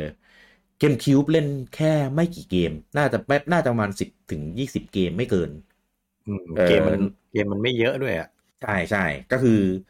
น้อยน้อยกว่าอ่าเพย์สองเยอะน้อยกว่าเพย์สองน้อยกว่าของอ่าเกมบอยดรานดีเอสเยอะแต่ว่าอันนั้นพูดไม่ได้เพราะว่ามันมันมีมันมีเถื่อนแบบสะดวกสบายไง อืม เออ ก็เล่นพวกเนี่ย พวกเอ็กซ์คลูซีฟทั้งหลายบนเกมคิวน่ะวีทิฟูโจตอนนั้นมันยังไม่ลงเพย์สองอะนะ อ่า เอ่อ Beautiful Joe เอ่อ อะไรอีกวะ Mario Kart Double อืม Dash อ่า เอ่ ไฟ อ นอลไฟนอลคริสตัลโคนิเคิล อ่า ใช่กิซาโคนิเคิลอะไรประมาณนี้แหละ แต่ว่ามีมีแท้อยู่แค่ประมาณ 7-8 เกม อ่าฮะ นะนะครับ คือคือตอนหลังๆอะท้ายท้ายๆเจนเลยมันจะตายอยู่แล้ว มันมัน อืม แปลงเล่นเถื่อนได้ ครับ เออเพียงแต่ว่าอ่าไม่ได้ไปแปลงเพราะว่าเหมือนแบบเกมที่เราอยากเล่นอะเราได้เล่นหมดแล้วไง เล่นหมดแล้วอืม เออได้หมดแล้ว ก็เลยแบบก็ก็เลยไม่ได้อะไร อืม จนกระทั่ง อันเนี้ย มันมันจะเริ่มซ้อนๆกันแล้ว ระหว่างยุคของ DS กับยุคของ V นะ อืม เออคือตอนนั้นอ่ะ มันประกาศไปแล้วละ่ะเซลดาทวายไลท์พิเศษอยากเล่นมาก อ่า เออแต่แม่งออกสองเวอร์ชัน เออ เออแม่งออกสองเวอร์ชันคือแบบ ก็เลยแบบ อยากเล่นทั้งสองเวอร์ชันเลย ตอนนั้น เออนะเพียงแต่ว่าตอนที่มันออกมาเนี่ย ผมยังไม่มี V มีเกมคิวแล้ว ก็เลยนั่งได้เล่นของเกมคิวก่อน เออนะครับ แล้วก็อ่าเริ่มเริ่มอ่าออกจากเมกามาทำงานเต็มตัวกับอ่าที่เป็นร้านเกม แต่มาทุ่มเวลากับกับทางนี้แบบเต็มๆเลยอ่ะก็มีได้เงินดงเงินเดือนบ้างอะไรอย่างนี้ เออ ครับ ก็โอเคเดินเดินทงเดินทางสะดวกแล้วก็เป็นงานที่เหมือนแบบตัวเองแบบ เรียกว่าไงนะ ก็เป็นอีกหนึ่งอีกหนึ่งความฝันเหมือนเหมือนของเมกาก็เหมือนแบบเริ่มอิ่มตัวแล้วด้วยอะไรอย่างเงี้ย อืมฮึ เออเออก็เลยเลยออกจากเมกามา มาอยู่กับอ่าทางของฝั่งร้านเกม แล้วก็ได้สัมผัสกงสัมผัสเกมอะไรเงี้ย ได้ได้เยอะมากยิ่งกว่าเก่า ครับ เออ แล้วก็แบบพวกเดวงเดวันอะไรเงี้ย ก็ได้สัมผัสหมดอะไรเงี้ยวีเวอร์ก็ได้เล่น ได้เอ่อแปลง ได้ขาย อืม เออ ก็ร้านร้านก็จะมีอยู่ที่ตอนตอนแรกๆอาจจะอยู่ที่ยูเนียนมอลอ่า อ่า แล้วก็แล้วก็ย้ายไปอยู่ที่มาบุญครอง อืม อ่าบางคลองชั้นหกซึ่งก็เป็นโซน โซนแถวๆนั้นอะเออ อืม โซนแถวๆนั้นที่มาที่บางคลองอะเออนะครับผมใครถ้าใครรู้จักชื่อร้านอะไรเงี้ยก็ก็นั่นแหละอันนั้นแหละ อืม นะครับ ก็เลยได้เรื่องเครื่องวีเรื่องได้แบบอะไรเงี้ยคือตอนนั้นคือคือเหมือนแบบเอ่อก้าวกระโดดก้าวกระโดดชีวิตเกมเมอร์ตัวเองไปแบบอีกขั้นหนึ่งเลย เออ ก็เอ่อขายเครื่องขายเครื่องเกมคิวบ์เพื่อมาซื้อวีเพราะว่าวีแม่งเล่นเกมคิวบ์ได้แบบสมบูรณ์แบบ อ่า ซึ่งเล่นเถื่อนได้ด้วย เออ แล้วก็มี เออ เกมใหม่ด้วย ตลับเซฟคือแบบไม่ไม่ไม่ต้องแยกด้วย เออ เออสามารถเซฟแบบลงไปในเครื่องได้เลย อืม ใส่ใส่ SD card เออ ก็เลยแบบ ก็เลยขายโดยที่แบบไม่ไม่ได้ไม่ได้แบบรู้สึกอะไรเลย ครับ เออขายพร้อมจอยพร้อมพร้อมแบบทุกอย่างเลยแต่ไม่ได้ขายเกมนะ เออเก็บตัดเซฟไว้หนึ่งอันเออนะครับ แล้วก็ผมมาซื้อจอยใหม่ อีกอันหนึ่งเป็นสีส้ม อืม เออไว้ใช้เล่นกับวีเออซึ่งซึ่งก็ไม่ค่อยได้ใช้เล่นเกมคิวหรอกวีอ่ะเพราะว่าเราพอเรามีวีเราก็เล่นเล่นแต่เกมวี เล่นแต่เกมใหม่ใช่ อ่าใช่ ก็เลย อ่า ตอนนั้นเอิดครับ ไปหาซื้อ ครับ แผ่นเซลดาทวายไลท์พินเซตแบบแบบซีล อ่า อ่านะครับ ก็คือของเกมคิวหนึ่งแผ่น อ่า แล้วก็ของวีหนึ่งแผ่น อืม เออซึ่งไม่เคยใช้เลย อืม เออไม่เคยใช้เลยนะครับ แล้วก็ตอนนี้สองแผ่นนั้นก็อยู่ในลังฟ้าในตำน านก็ โอ้โห ถ้ายังอยู่นี่ราคาเท่าไหร่แล้วเนี่ย ราคาโหดมาก เออ เออเป็น โหด US ได้ แท้ ว่ะ นะครับ ตอนนั้นไม่มี US เอเชียนะครับ มีแต่ US แท้เท่านั้น เออ แผ่นมือหนึ่งยังอันซีลโอ้โห ใช่ เออ เชนโดแล้วยังมีของเกมคิวด้วยอ่ะ ใช่ ของ ดิ ทีม ชั่น คิวด้วย แรกอ่ะ ใช่ครับผม เออ คือคือของ B อาจจะไม่เท่าไหร่ อืม เออแต่ของเกมคิวเนี่ยสำคัญมาก ม เออผมเห็นเคยเห็นเขาขายราคากันแบบอย่างโหดอ่ะ เออ เออคือช่วงนั้นนะก็เป็นช่วงที่ผมแบบเริ่มเริ่มเก็บเริ่มสะสมเออ อ่าฮะ เริ่มเริ่มซื้อของเริ่มเริ่มเติมเต็มความฝันวัยเด็กของตัวเอง เออ อ่าพวกตลับมาริโอเครื่องเกมเก่าๆ เครื่องฟามิคอม ครับ เออที่แบบแบบที่ไม่ได้เป็น FR อะไรเงี้ยเออเครื่องซุป เออเออ เครื่องซุปเปอร์ เครื่องอ่าเพย์หนึ่งเครื่องเกมบอยเกมบอยคัลเลอร์ เออเกมบอยร้านก็ซื้อแบบซื้อกลับมาอะไรเงี้ยอ่ะลืมลืมเล่าตอนซื้อเกมบอยเกมร้านเอสพีเนี่ยผมขายเกมบอยร้านรุ่นเก่าด้วย อืม อ่าก็เริ่มไปตามซื้อเก็บเก็บเก็บทุกอย่างอยู่ในลังฟ้าหมดเลยครับไอไอความเติมเต็มของผมอ่ะเออแม่งแล้วแม่งก็แบบหายไปแบบเกือบหมดเลยอะ เออเศร้าแทน เออคือคือทำงานเก็บตังค์แล้วก็ซื้อซื้อซื้อแล้วก็แบบคือผมก็ไม่ได้มีตู้โชว์อะไรเงี้ยเพราะว่าอยู่หอไง อืม เออก็ไม่ได้แบบกะว่าเดี๋ยววันหนึ่งถ้าเกิดแบบได้ไปแบบซื้อคอนโด หรือแบบแบบมีบ้านอะไรเงี้ยก็จะแบบเออทำตู้โชว์แล้วค่อยเอาพวกเนี้ยมาขึ้นมาตั้งโชว์ อืมอืม อ่าซื้อซื้อมาได้ก็แบบใส่ใส่ลังไว้ใส่ลังไว้เออจนกระทั่งช่วงย้ายย้ายหอเนี่ย ก็คือแบบซัฟเฟอร์มากตอนนั้นนะผมแม่งแบบแบบเจ็บใจมาก เออ อืม มีประสบการณ์คล้ายๆอย่างนี้เหมือนกัน เออยังไงครับ แบบเป็นจุดเปลี่ยนของชีวิตเลยนะ อืม ของผมครั้งแรกเนี่ย คือผมมาอ่านการ์ตูนมาตั้งแต่อยู่มหนึ่งที่แบบอ่านจริงจังเลยนะ อ่า ตั้งแต่เริ่ม อ่า ตั้งแต่ยุคลิขสิทธิ์เริ่มใหม่ๆเลยอะ อืม เออผมจะซื้อการ์ตูนเยอะมาก แล้ว คือผมมีการ์ตูนเป็นหมื่นเล่มอะ อืม เออ แล้วช่วงนั้นเป็นช่วงที่ หมื่ลยอะ เป็นหมื่นเล่ม โคตรโหด เออ ผมซื้อแม่งแบบ คือตอนแรกไม่รู้ตัวนะ ไม่เคยนับ ก็รู้แค่ว่ามีเยอะมากเก็บเก็บไว้อะ อืม เออ แล้วพอช่วงนั้นเป็นช่วงทำงานแล้วอะ อืม ผมช่วงจะแต่งงานแล้วด้วยซ้ำคือผมย้ายออกจากบ้านที่บางนาละ ผมซื้อคอนโด อืม เพื่อเป็นเรือนหออะไรเงี้ย ครับ อยู่มาวันหนึ่งแม่โทรมาบอกว่าให้กลับบ้าน ฮะเออเออ ปวกขึ้นห้อง แทะการ์ตูนผม เออโหเป็นกันทุกคนนะจริงๆเรื่องนี้ เออ แล้วคือแบบผมย้ายออกมาแล้ว คือจะว่าไงจริง ๆ ที่บ้านแม่อะเขาฉีดปวกเป็นประจำนะ อ่ะ แต่ว่า อ่ะ พอผมไม่อยู่อ่ะเขาก็เลยไม่ได้ให้ช่างฉีดปลวกอะเข้าไปฉีดในห้องผม โอ้กลับไปถึงนะคุณกี้ อืมอืม การ์ตูนที่แม่งแบบเก็บมาทั้งชีวิตอะคิดดูตั้งแต่อยู่มหนึ่งอะแล้วจนตอนนั้นผมอายุจะสามสิบอยู่แล้วอะ อืม ประมาณเก็บมาประมาณยี่สิบเกือบเกือบยี่สิบปีอะ อืม เออ แล้ว โดนปลวกแทะไปประมาณหนึ่งในสามอะ อืม แล้วผมมานั่งนับดูเว้ยว่ามันเป็นจำนวนเท่าไหร่เออ อ่า พุเวอร์ไปไม่ถึงหมื่นหรอกเมื่อกี้ก็มันปากไปหน่อย มามานั่งนับดูอะไอ้ที่โดนปลวกแทะไปอะประมาณประมาณพันเล่มอะ โอ้ก็เยอะอยู่ดีละงู ใช่ใช่ซึ่งมันเป็นผมมีผมมีชั้นหนังสืออยู่ไง แล้วมันโดนปลวกแทะไปหนึ่งในสามของที่ของทั้งหมดอ่ะ อ่ะ แล้วผมมานั่งนับดูไอ้หนึ่งในสามนั้นน่ะเท่าไหร่แม่งประมาณพันเล่มอ่ะ โอ้ คือผมมีประตูอยู่ประมาณสามสี่พันเล่มอ่ะ อ่าอ่าอ่า เออแล้วโดนปลวกแทะไปพันหนึ่งอ่ะ อืม โอ้โหแม่งนั่งร้องไห้ร้องไห้จริง ๆ เลยอ่ะแล้วแบบหนึ่งคือมันเป็นของเก่า หาซื้อใหม่ไม่ได้แล้วอ่ะ อืม เอ เออ คือผมไม่ได้มองถึงราคาที่ว่าแบบเฮ้ยถ้าไปขายต่อแล้วจะได้ราคาเท่าไหร่ผมไม่ได้มองในจุดนั้นเลยนะ อืม ผมมองแค่ว่าแม่งเป็นของหายากมากๆ หาซื้อใหม่ไม่ได้แล้ว แล้วสองคือเวลาที่เสียไปในการเก็บอะแบบยี่สิบปีที่สะสมมา อืม อืม หลังจากนั้นมาอ่ะ ผมปล่อยวางเลย ผมกลายเป็นคนปล่อยวางเลยเว้ย จริง เออ เพราะว่าคือก่อนหน้าเนี้ย แม่แม่เคยพูดนะว่าแบบเฮ้ยมันต้องตัดใจทิ้งบ้างเพราะไม่งั้นเราจะไม่มีที่เก็บเพราะผมก็ซื้อซื้อเติมเข้ามาเรื่อยๆอ่ะ อืม นั่นแหละแล้วตั้งแต่วันนั้น นั่นเป็นจุดเปลี่ยนในชีวิตเลยที่ทำให้ผมอะเริ่มคิดที่จะเลิกเก็บสะสมของ อืม แล้วแล้วผมก็ซื้อแล้วผมก็อ่านการ์ตูนน้อยลงจริงๆ เพราะแบบ อ่า แม่งปลงไปเลยอะ อืมอืม เออกลายเป็นว่าแบบ ไอ้เรื่องเรื่องที่ออกมาใหม่ก็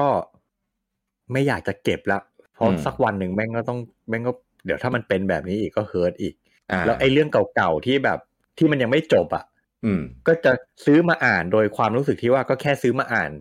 ผ่านๆไปไม่เก็บละ เพราะว่าบางเรื่องอะของเก่าโดนปลวกแดกไปแล้วไง อืมอืมอืม ซื้อใหม่มาแม่งก็ไม่ครบชุดอยู่ดีอะ อะไรเงี้ยเออแล้วจนสุดท้ายจนทุกวันนี้ก็เลิกเลิกอ่านการ์ตูนไปเลย อ๋อเลือกอ่านเลยอ่ะ คือไม่ไม่มีเวลาอ่านด้วยอะแล้วก็เลยแบบ อืม เลยไม่ซื้อดีกว่า ซื้อเฉพาะ อืม แค่บางเรื่องที่เรายังยังตัดใจจากมันไม่ได้จริง อ่า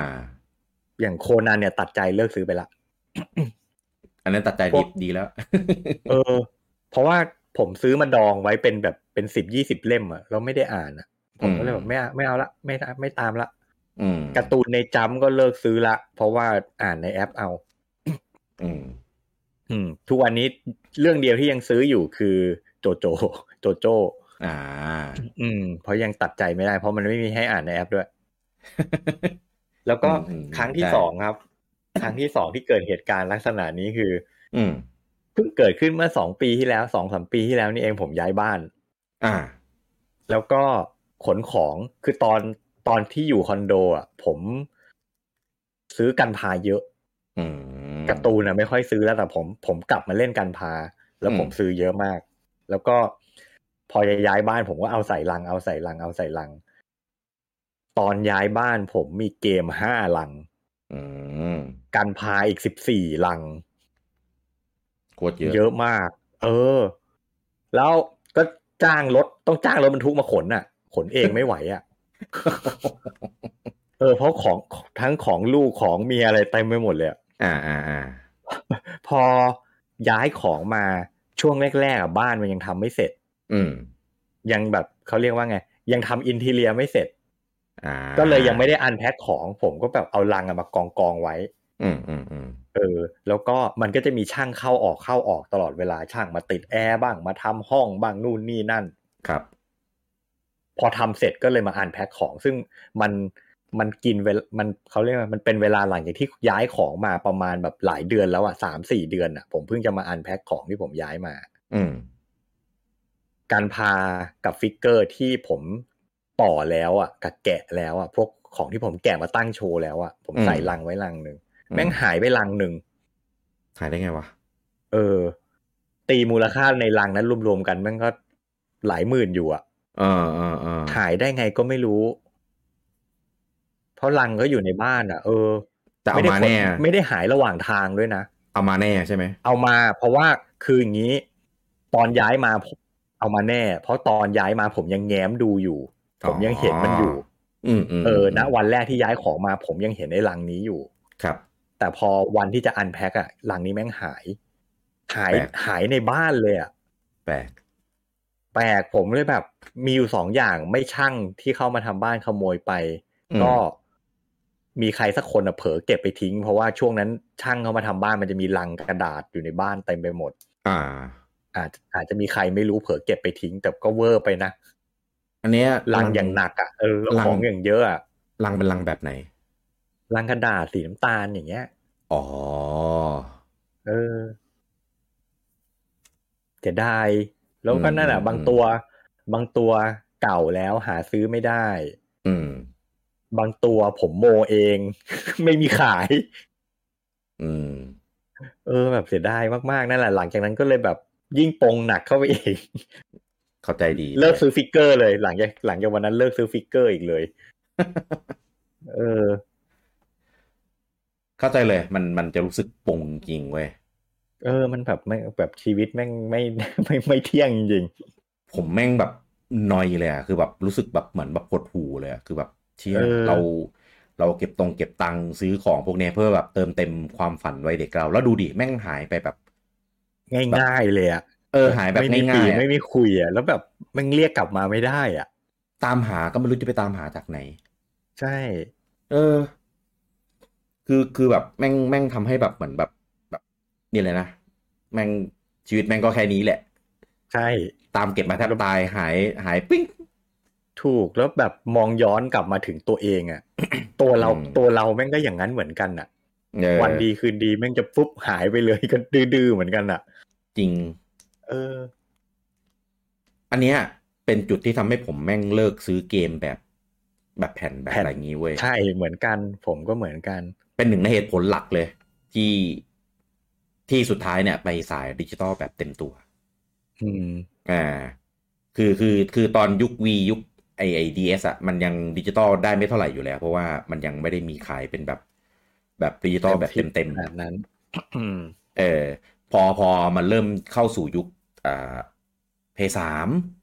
อืม อ่ายุคอ่า Xbox 360 ยุค อืม DS ยุค Wii U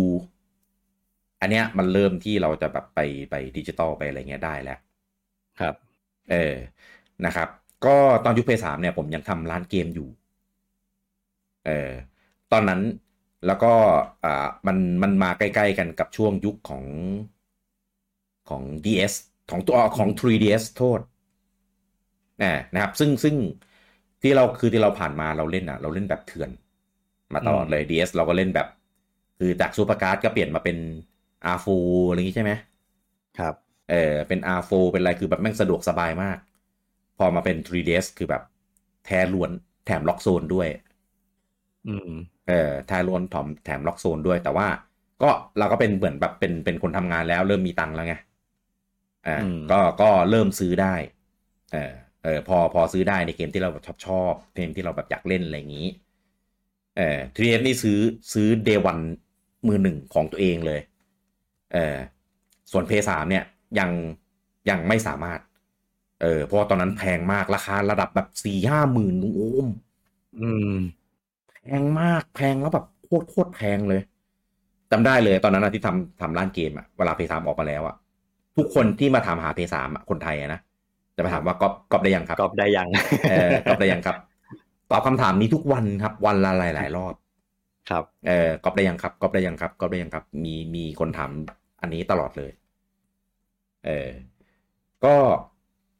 ก็ผมว่าเอาตรงๆหน้ากับคนไทยเนี่ย ยุคของเพย์สามเนี่ยที่มันก๊อปไม่ได้เนี่ยคือคือเพย์สามกว่าจะก๊อปได้อะแม่งท้ายเจนเลย พอๆกันกับตอนเกมคิวบเลย อืม คือคือคือด้วยความที่ตลาดของ PlayStation อันนี้เอาเอานับแค่ในไทยนะ อืม มันมันค่อนข้างใหญ่มาก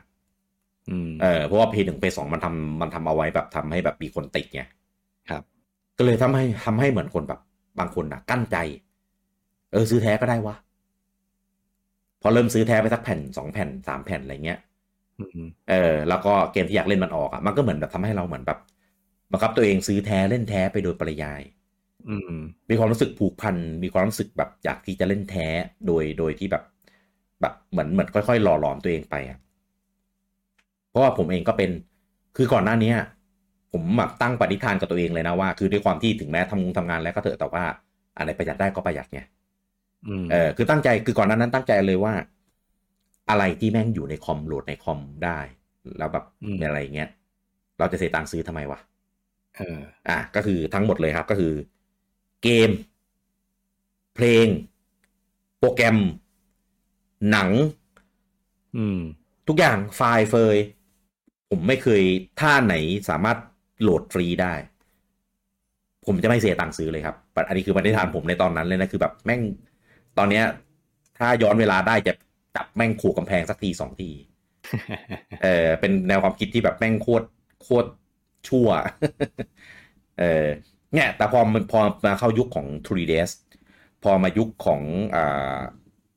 อ่าเพสาม อ่า เออแล้วก็คือช่วงนั้นมันเริ่มเริ่มมีการเรื่อง อ่ารณรงค์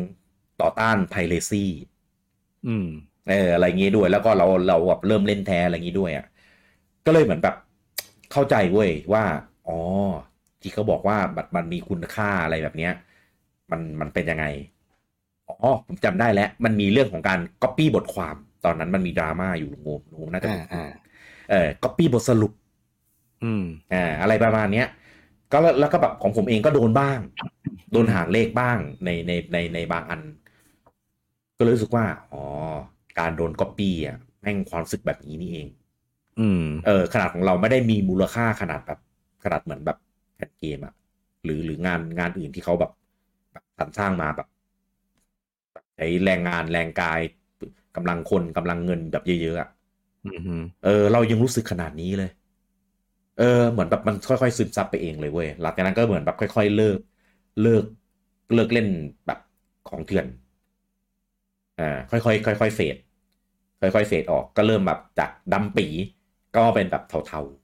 อืม ๆเอออะไรที่แบบสนับสนุนแท้ได้ ก็จะพยายามสนับสนุนแท้ตลอด เออแล้วก็เอ่อ TDS กับกับเอ่อ PS3 เนี่ย แท้แน่นอนเออร้อยเปอร์เซ็นแต่ว่าตอนนั้นน่ะยังยังซื้อยังซื้อไอ้นี่อยู่ ซื้อ ซื้อแผ่นอยู่ ครับ อ่าซื้อแผ่นอยู่ เพราะว่ายังยังไม่ได้ถึงช่วงยุคที่กำลังจะเปลี่ยนแปลง เออจนกระทั่งอีวันย้ายย้ายบ้านรอบนั้นแหละที่มีตำนานกล่องฟ้า อืม เออคือตอนผมย้ายอ่ะ ผมทิ้งเยอะมาก เพราะว่าหอเก่าที่อยู่ตรงที่เรียนอ่ะ ผมอยู่มาตั้งแต่สมัยเรียนตรงฟอร์จูนนะนะเอออยู่มาตั้งแต่เรียนทำงานอะไรเงี้ยคือมันเลยเก็บของทุกอย่างเยอะมาก เมกาเนี่ยไม่รู้กี่ร้อยเล่ม เพราะว่าปีหนึ่งมันมีประมาณห้าสิบกว่าเล่ม ใช่ เออ ก็ ก็นั่นแหละ ก็กี่ปีอะก็นับนับไปตั้งแต่ผมเริ่มเรียนอะผมซื้อทุกเล่มไม่ขาด อืม แล้วก็มี มีเกมแม็ก อันนั้นก็ซื้อทุกเล่มเหมือนกัน มีพวกหนังสือรวมลอม พวก อ่า เอ่อหนังสือบทสรุป บทสรุปที่เป็นลายเกมเป็นเล่มๆอย่างนั้นอีก อ่า ใช่ ของค่ายอะไร YK น่ะ ที่ดัง ๆ อ่า อ่าก็มีมีซื้อเหมือนกัน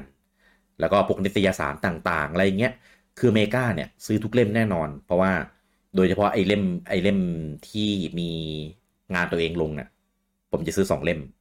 เล่มหนึ่งเก็บแบบซีลอีกเล่มหนึ่งก็คือซื้อมาเปิดอ่าน อืม เออตอนย้ายไม่รู้คิดบ้าบออะไร ผมทิ้งหมดเลยครับเมกาเกมแม็กหนังสือทุกอย่างที่เป็นหนังสือขายแบบทิ้งเกลี้ยงเลยครับ เออฮะ เออ โอ้ยพ่อค้าที่แบบรับหนังสือนะ รูปปากเลยอะ เออ คือผมไม่ได้ขายนะ ทิ้งเลยครับ ทิ้งเลย ผมจับมัดเชือกยกลงไปทิ้งเป็นแบบเป็นตั้งๆแบบเยอะมาก อืม เออ เพราะว่ากิ๊กเพราะว่าย้ายไม่ไหวครับมันหนักมา ขี้ ก เกียจขนใช่ มันหนังสือมันหนักมาก เออ มันหนักมากเก็บไว้แค่แบบ นิดหน่อยที่แบบพวกพวกไอออฟฟิเชียลไกด์ของพรีมา อ่า อ่าอะไรพวกนี้ที่เราแบบสั่งของเมืองนอกมาอะไรเงี้ยอันนาเก็บ อ่า เออแต่พวกของแบบในไทยเนี้ยขายเกลี้ยงเลย รวมถึงผลงานตัวเองทั้งซีลและแบบไม่ซีลก็เลยแบบทิ้งทำไมวะผมไม่เข้าใจตัวตัวเองตอนนั้นเลยอะ่ะคืออย่างน้อยก็ อืม เออก็เก็บเฉพาะแบบเล่มที่แบบมีงานตัวเองอะไรเงี้ยที่ซีลอะ่ะ ไม่เก็บเลยเว้ยทิ้งหมดเลยเว้ย อืม เพราะในใจตอนนั้นคิดว่าเดี๋ยววันหนึ่งถ้าอยากจะเก็บอะ่ะก็ค่อยไปขอไฟล์ PDF จากทางทางวิบูลย์กิจเอา อืม เออ ไม่รู้คิดอะไร ทิ้งเกลี้ยง ก็เลยโดนลงทันด้วยการทำให้กล่องนั้นนะแม่งหายไปแบบ หายไปเลย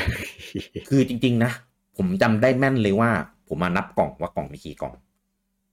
แล้วตอนยกขึ้นอ่ะ มีครบ แต่ตอนยกลงอ่ะไม่ได้นับ เพราะว่าต้องรีบคือรถมันเป็นรถใหญ่ มันเป็น อืม เป็นรถเหมือนแบบอ่าเป็นกระบะใหญ่ที่มันมีหลังคา อืม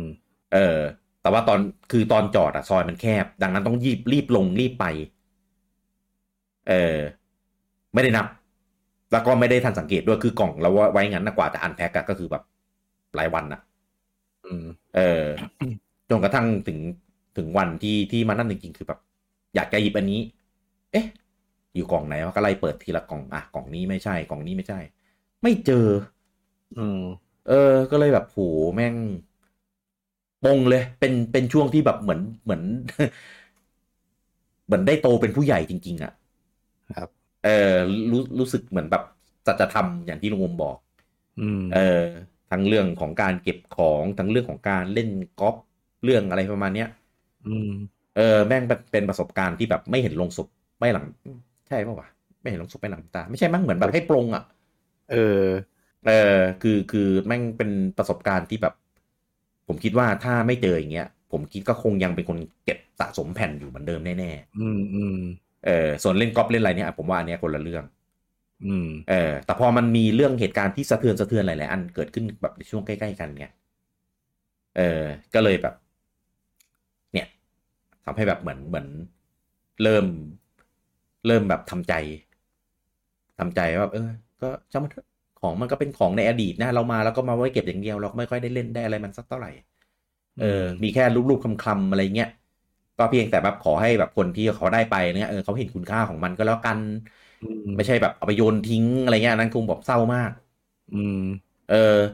คือคือผมจำได้ไม่หมดด้วยนะ ว่าแบบมันมีอะไรอีกบ้างคือพูดถึงแล้วถึงจะนึกออกว่าอ๋อไอเนี้ยมันอยู่ในนั้นเออเพราะว่ามันมันไม่ได้ใส่ไว้ทั้งหมดเออผมมีประมาณแบบสองลังลังกว่ากว่าๆเกือบเกือบสองลัง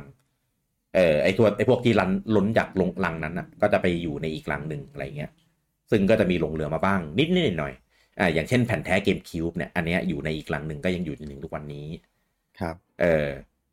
แต่ไม่เข้าใจว่าทำไมต้องแยกเก็บแผ่นเซลดาไว้ในกล่องนั้นก็ไม่รู้เหมือนกันทำไมไม่รวม เออ ทำไมไม่รวมก็ไม่รู้ อืม เออ เสียเสียใจมาก เออ ก็ยุค DS ตอนนั้นอะผมซื้อแผ่น แผ่นแท็บแบบเยอะมาก อืม เออ ก็ขายครับ ค่อยๆค่อยๆทยอยขายแบบขายถูกๆเลย แผ่น DS แบบแท้อะเอออ แล้วก็ไปซื้อแบบดิจิตอลใน eShop เออนะครับก็ค่อย ๆ ทยอยซื้อนะอ่ะแต่ว่าขายเนี่ยก็ขายขายขายขายไป อืม แล้วก็ไปไปไปโหลดใน eShop มาแทน ตอนนั้นรู้สึกว่าจะจะ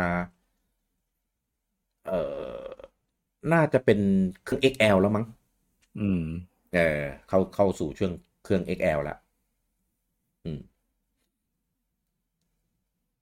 ประมาณนี้ยุคยุคเอ่อยุค DS ของผม ครับ ครับอะของลุงอม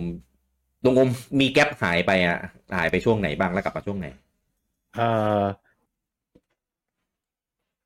ตั้งแต่เล่น DS เดี๋ยวนะ ที่ที่ที่บอกว่าผมเลิกเล่นเกมไปช่วงหนึ่งที่ช่วงเพย์สองอะเนาะ อ่าฮะ พอกลับมาเล่นเพย์สองช่วงท้ายเจนจน อ่า ซื้อ DS หลังจากนั้นผมกลับมาเล่นเกมแบบจริงจังหนักกว่าแต่ก่อนด้วยซ้ำ อืม แล้วหลักมันกลายเป็นช่วงที่ทำงานแล้วอะ่ะ มีตังค์พอจะมีตังค์ซื้อหลายเครื่องได้แล้วไงก็เลยแบบ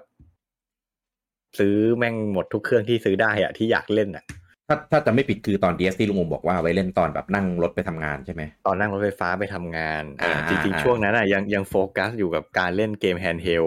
อ่า เออเพราะว่ารู้สึกว่าแบบคือตอนแรกอะยังยังมีมายเซตแบบเก่าๆว่าแบบเฮ้ยเราไม่ต้องมีเครื่องเกมหลายเครื่อง ซื้อมีเครื่องเดียวก็พอใช่ไหม พอจน มมอืม แต่ว่าเล่น DS ไปสักพัก เห็นว่าเครื่อง V มันมีเซลดาไง อ่าอ่า เออ เพราะว่าผมเล่นผมเล่น Phantom Hourglass บน DS แล้วผม น แบบ DS เฮ้ยสนกแบบเหมือนรีมายอะว่าจริง ๆ แล้วเซลดามันเป็นเกมที่สนุกมากอะเพราะผมเคยเล่นภาคก่อนๆมาบ้าง อืม แล้วก็ก็เลยแบบ เฮ้ย แม่งมีมันมีภาคที่มันเป็น 3D อะ อ่า แล้วอยากจะเล่น ก็แล้วก็คือแบบได้ยินคำล่ำลือว่า Ocarina of Time นี่มันแบบเป็ ตำนาน เป็นแบบเออตำนานอะไรเงี้ยแต่ว่าก็ยังไม่มีโอกาสได้เล่นเหมือนกัน อืม ใช่ไหมพอมันมีแบบเอ้ยเห็นว่า V มันมีทั้ง Wind Waker ทั้ง Twilight Princess เลยผมก็เลยแบบอยากเล่น อยากเล่นเซลดามาก อืม ๆ แล้วตอนนั้น V มันถูกเครื่อง V มันถูกแล้ว อ๋อ ไง ถูกแล้วเล่นกอล์ฟได้ด้วย ใช่ก็เลยซื้อก็เลยซื้อ V เพื่อมาเล่นเซลดา อืมอืมอืม อืมก็กลายเป็นว่ามีทั้งแฮนด์เฮลมีทั้งคอนโซล ซึ่งเป็นของนินหมดเลย ตอนนั้นนินยึดบ้าน ผม เออ พอเล่นไปเล่นมา ก็เลยก็เลยเริ่มรู้สึกว่า เฮ้ย การมีเกมคอนโซลเหมือน มันก็รีมายด์วัยเด็กเราอะว่าเฮ้ยจริง ๆ ยังไงยังไงเล่นเกมคอนโซลแม่งก็เติมเต็มกว่า อืม เพราะว่านะอย่างที่รู้กันอะเกมแฮนด์เฮลมันก็จะมีข้อจำกัดเรื่องสเปค เรื่องขนาดของเกมเรื่องอะไรเงี้ย อ่า เออเพราะอย่างอย่างบนบน DS อย่างเงี้ยไม่มีทางที่จะได้เล่นเกมเป็น 3D Adventure อย่าง Zelda อย่างงี้ไม่มีแน่นอน อ่า ใช่ เออ ก็เลยแบบเฮ้ยดีว่ะ อืมอืม ก็เลยกลับมาเล่นคอนโซล แต่ว่าตอนณตอนนั้นน่ะตอนแรกยังไม่ได้สนใจ PS3 อ่า เออผมก็รู้สึกว่าเฮ้ย V มันก็เกมเยอะพออยู่แล้วล่ะ อืม อืม แต่ว่าอยู่มาวันหนึ่งบ้าจี้ คือผมอ่ะมีพี่ที่รู้จักกันคนหนึ่ง อืม เขาเป็นพวกเขาเป็นพวกบ้าแกดเจ็ต อืม เขาไม่ใช่เกมเมอร์นะ แต่เขาเป็นพวกบ้าแกดเจ็ตคือถ้าไปที่บ้านเขานี่คือแม่งมีทุกอย่างอะ อ่า แกดเจ็ตทุกชนิดที่ที่เราจะนึกออกอะ ครับ แม่งเขามีหมดอะแล้วเขาก็มีเพย์สามด้วย อืม ซึ่ง เพย์สามเขาอะแม่งเป็นเครื่องรุ่นแรกอะเครื่องอ้ วน ฮาร์ดดิสก์แค่สามสิบ ยี่สิบ ยี่สิบยี่สิบ แต่ น้อย ยี่ สุ สิ ด บ อะฮาร์ด แล้ว ยี่สิบกิก แล้วก็มีช่องที่เปิดมาใส่ SD card ใส่ USB ใช่ ได้สี่รู ใช่ เออ มันคือรุ่นนั้นเลยคือเขาซื้อแม่งตั้งแต่ออกใหม่ๆอะตั้งแต่สมัยยังเครื่องละสามสี่หมื่นอะ น่ะใช่ เออ ทีนี้ผมแล้วเขาเป็นคนที่โละของเรื่อยๆ เพราะเขาก็เหมือนกับขายของเก่าเพื่อไปซื้อของใหม่อะ อ๋อ เออ ทีนี้เหมือนกับว่าช่วงนั้นน่ะ ผมเห็นเขาเทขายของ อ่า เก่าของเขา อืม แต่เขาไม่ขายเพย์ สามผมก็เลยแหย่เขาไปเล่นๆว่า เออ พี่ขายไหมแซวอ่ะอารมณ์แบบแซวอ่ะเพราะจริงๆ ผมก็ไม่ได้อยากได้เว้ย อ่าอ๋อ แซวคำคำเออแซวขำๆเพราะเห็นว่าแบบเฮ้ยถึงรอบที่เขาเทขายของอะแต่ทำไมเขาไม่ยักกับเอาเพสามมาขายวะ เพราะมันก็เก่าแล้วอะ อ่า จริงๆตอนเครื่องสลิมออกมาแล้วด้วยซ้ำเออทักไปทักไปขำๆพี่ไม่ขายเหรอ อืม ขาย อืม เออถ้าพี่ขายผมเอา อืม เออเขาก็ดันบ้านจี้มึงจะเอาเท่าไหร่ ผมเลยว่าอ้าวชิบหายงานเข้า งานเข้าดิ ทักเขาเล่นๆน่ะเขาดันจะขายให้จริงๆอ่ะแล้วเขา อ่า ให้ผมเสนอราคาไปเองอ่ะ อ่า แล้วผมก็แบบ โห ตั้งราคาไม่ถูกเลยอะ่ะ เพราะว่า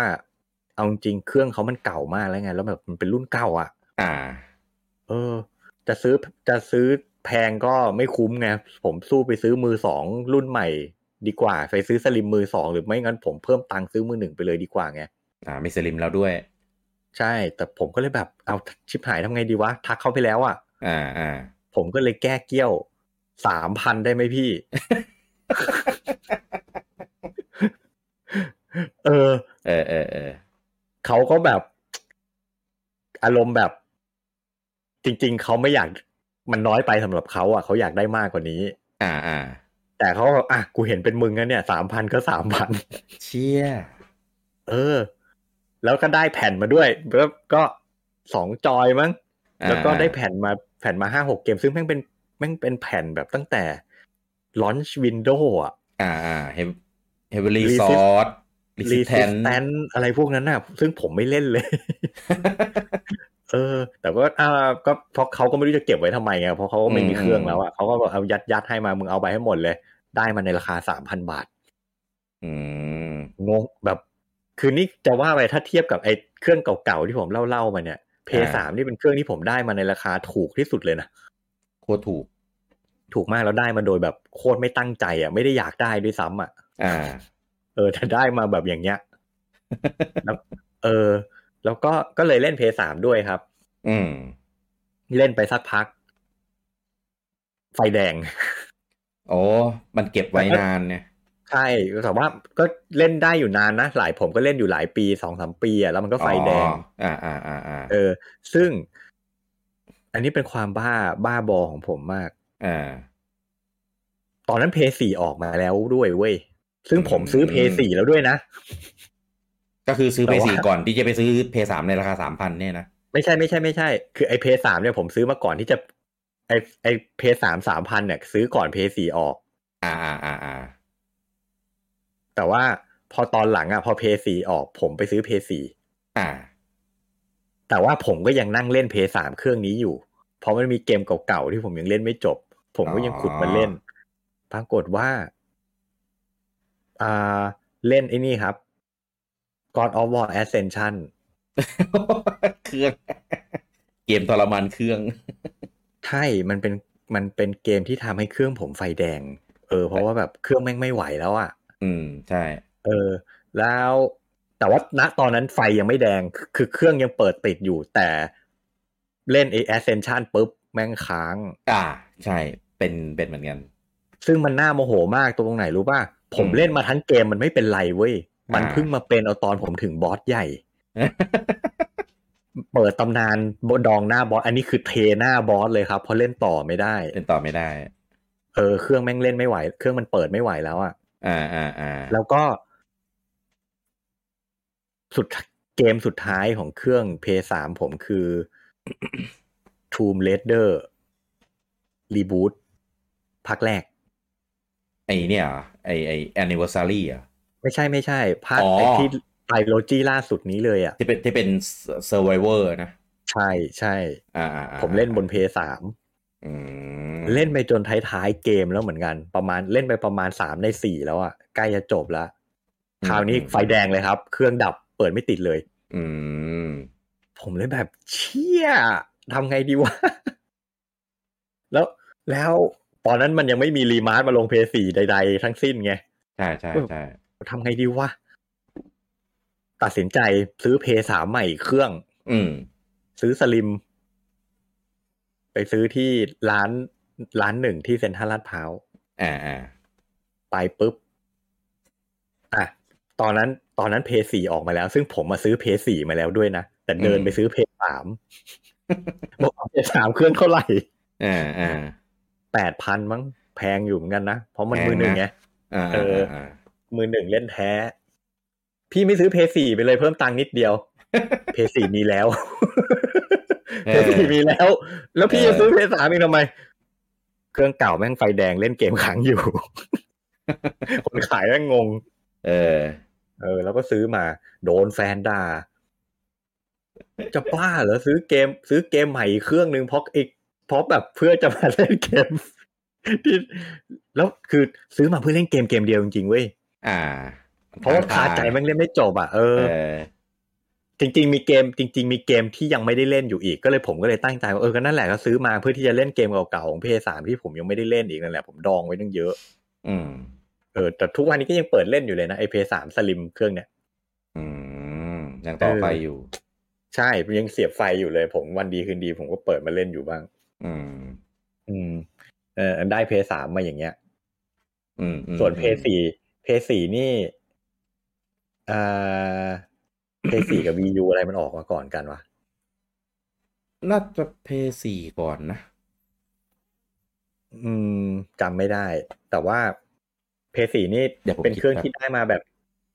ถูกๆเหมือนกัน ตอนนั้น เออ ไปไปทำไปไปทำงานที่ญี่ปุ่น แล้วก็ช่วงที่มันออกมาสักพักละ ก็ไม่มีอะไรหรอกอันนี้ อันนี้ไม่มีไม่มีอะไรแค่จะเล่าว่าไปซื้อที่ญี่ปุ่นถูกดี อืม เออ ได้แบบเหมือนกับว่า ซื้อที่โยโดบาชิมั้ง แล้วมันจัดโปรลดราคาอยู่พอดี อ่า แล้วก็เป็นนักท่องเที่ยว อืม ได้ได้รีฟันแท็กอีก ในฟันแท็กอืม เออหักไปหักมาผมซื้อเพย์สี่มาในราคาแค่แปดพันบาทอะ ถูกมากตอนนั้น ถูกมากตอนนั้นซื้อเมืองไทยหมื่นห้ามั้ง อืมอืมอืม เออ อันนี้รุ่นแรกใช่ไหม รุ่นรุ่นรุ่นแรกครับ รุ่นแรก อืม ผมซื้อหลังอย่างที่มันออกมาประมาณปีหนึ่งอะ อ๋อ อืมอืม อื อืม มก็ไม่มีอะไรอะช่วงช่วงนั้น ช่วงนั้นก็คือเหมือนกับว่า เลยทำให้ เปลี่ยนนิสัยอะว่าแบบ เออ เราไม่จำเป็นต้องเล่นเกมเครื่องเดียวอะในเมื่อเรามีตังค์ซื้ออะ อ่า ถูก เออพอมีตังค์ซื้อก็แบบอ่ะอยากเล่นก็ไปซื้อเล่นเว้ย แต่ว่าคือเราก็เราก็คิดให้ถี่ถ้วนก่อนนะว่าซื้อมาแล้วคุ้มไหม อ่า ซึ่งอย่างเราอ่ะ ยังไงก็คุ้มเล่นกันขนาดนี้ ซื้อ เออ เครื่องเคียอะไรก็คุ้มทั้งนั้นแหละ เออ เออ ถูกถูก นั่นแหละก็ก็ก็ก็ก็เลยหลังจากนั้นก็เลยซื้อ Nintendo กับ Sony คู่กันมาตลอดทุกเครื่อง อ่า อ่า แล้วก็เนี่ยเพิ่งจะมาเปิดเปิดโลก ตลกเอกบอก ซื้อ Xbox พร้อมตั้งแต่มันมีเกมพาสนี่แหละ ก็ตะกลายเป็น อ่า ตอนนี้ที่บ้านผมก็จะมีครบทุกค่าย เออ ครบทุกเครื่องคือจริง ๆ อย่างนี้ น่าเสียดายคือเครื่องเกมเก่าๆ ผมอะ อืม ฟาร์มีคอมเนี่ย ผมจำไม่ได้ว่าผมจัดการยังไงกับมัน อ่า เออ แต่ปัจจุบันมันไม่อยู่ละ ไม่อยู่แล้ว เกมบอยเหมือนกันจำไม่ได้ว่าทำยังไงกับมัน แต่มันไม่อยู่ละ อืม เครื่องซูเปอร์ อ่า ที่บอกว่าไปหลอย ไปหลอยเครื่องจากจากบ้านป้ามา อ่าอ่า สุดท้ายผมก็คืนเขาไป อืม เออเหมือนกับว่าพอผมได้ พอผมได้เพนหนึ่งมา ผมไปเล่นเพนหนึ่งละ เพจแล้วเครื่องซูเปอร์มันไม่มีเกมใหม่ออกแล้วผมเล่นเกมที่ผมอยากเล่นหมดแล้วผมก็เลยแบบอ่ะคืนให้คืนให้น้องไป แล้วผมก็แถมหัวโปรแถมแผ่นไปให้หมดเลย ถือว่าเป็นค่ายืม อืมอืมอืม อ่าซึ่งทุกวันนี้ไม่รู้น้องเอาไปทิ้งหรือยังผมก็ไม่รู้ละ น้องคงแบบยังจะคืนอีกเหร อ เอาไปขนาด นั้น เอาไปขนาดนั้นแล้ว เออ เออเออเออ ส่วนจริงๆเพย์หนึ่งเนี่ย ม ยังอยู่นะ คือเพย์หนึ่งผมเก็บไว้ที่บ้านเก่า อื ไม่ได้ขนมา ซึ่งปัจจุบันน่าจะยังอยู่ที่บ้านเก่า ส่วนเพย์สองเพย์สามเพย์สี่เพย์ห้าตอนนี้อยู่กับผมหมด อืม ยังอยู่ยังอยู่หมด เออ อืมอืมอืม แล้วก็อ่าอะไรวะ เครื่องคอนโซลของ Nintendo อ่า V ยังอยู่ VU ยังอยู่สวิต อืม เออ DS นี่พังไปแล้ว น่าจะพังนะ DS Lite ใช่ไหมล่ะของงู ใช่ใช่ อืม พังแบบประสบอุบัติเหตุ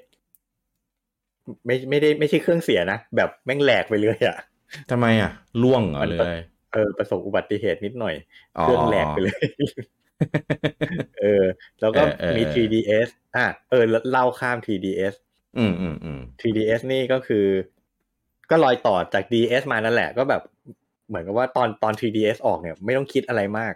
อืม มันก็คือมันก็คือเครื่องอีกเจนหนึ่งของ DS อ่ะซึ่งมันก็มีเกมที่เราเล่นอยู่อ่ะ อืม ก็แบบอ่ะซื้อมา แต่ว่าเป็นช่วงที่เปลี่ยนมาเล่นแท้เอ่อ 3DS เนี่ยเป็นเครื่องที่ทำให้ผมเปลี่ยนมาเล่นแท้ร้อยเปอร์เซ็นต์ อืม อืมก็ ก็ไม่มีอะไรหรอกก็ก็ซื้อแต่อ๋อมันจะมีเกร็ดนิดหน่อยก็คือว่า อืม อย่างที่ทุกคนน่าจะรู้ว่า 3DS มันล็อกโซน อ่าอ่าใช่ อ่า ก็เลยแบบ เอาไงดีวะ มันก็จะมีเกมญี่ปุ่นที่ผมอยากเล่นน่ะ อยู่อยู่หลายเกม แล้วยุคนั้นน่ะมอนฮันน่ะ มันยังไม่ค่อยแปลอิงหรือถ้าแปลก็ช้ามาก ช้า เออ ผมก็เลยแบบ แม่ง เอ้ยทำไงดีวะ สุดท้าย อืม ตัดสินใจแบบใช้เงินแก้ปัญหา ซื้อแม่งสองเครื่องเลย สองโซน อ่าใช่ หลายคนทำกั เอน อ ใช่ ซึ่งแฟนผมก็ไม่เข้าใจเป็นเป็นช่วงหนึ่งที่แบบต้อง educate แฟนเยอะมาก เพราะว่าก่อนหน้านี้แฟนด่าเรื่องซื้อเพย์สามไปแล้วไง อืม เออว่าแบบทำไมต้องซื้อสองเครื่อง เพราะผมซื้อเพย์สามสองเครื่องไง ก็แบบเอาก็ ฮะ เครื่องเก่ามันพังอ่ะ อ๋ออ๋ออ่าอ่า เออเขาก็แบบแล้วทำไมไม่เอาไปซ่อม อืมซึ่งไฟแดงมันซ่อมไม่คุ้มแล้วไง แล้วแบบมันเป็นเครื่องเครื่องอ้วนรุ่นแรกอ่ะแม่งหาอะไหล่ไม่ได้แล้ว อืม เออซึ่งแฟนผมเขาไม่เข้าใจเรื่องพวกเนี้ย ต้อมยากต้อมยากเพย์สาม ใช่ ยากมาก ถูกก็นั่นแหละก็เลยก็โดนแฟนด่าไปไปครั้งแล้วตอนซื้อเพย์สาม อืม พอมา 3ds ทำไมต้องซื้อเหมือนกันสองเครื่อง อันนี้หนักกว่าเก่าอีก อ่าอ่า เพราะเพราะเพราะเดิมอ่ะเขาพังแล้วซื้อใหม่ อันเนี้ยมึงซื้อใหม่สองเครื่อง อืม เออ ก็โหต้องอธิบายเรื่องล็อกโซน ซึ่งแฟนผมไม่ไม่ไม่เป็นคนไม่เข้าใจเรื่องเรื่องเทคเรื่องไอทีอะไรอย่างเงี้ย อ่า โหพวกคุยกันอยู่นานมาก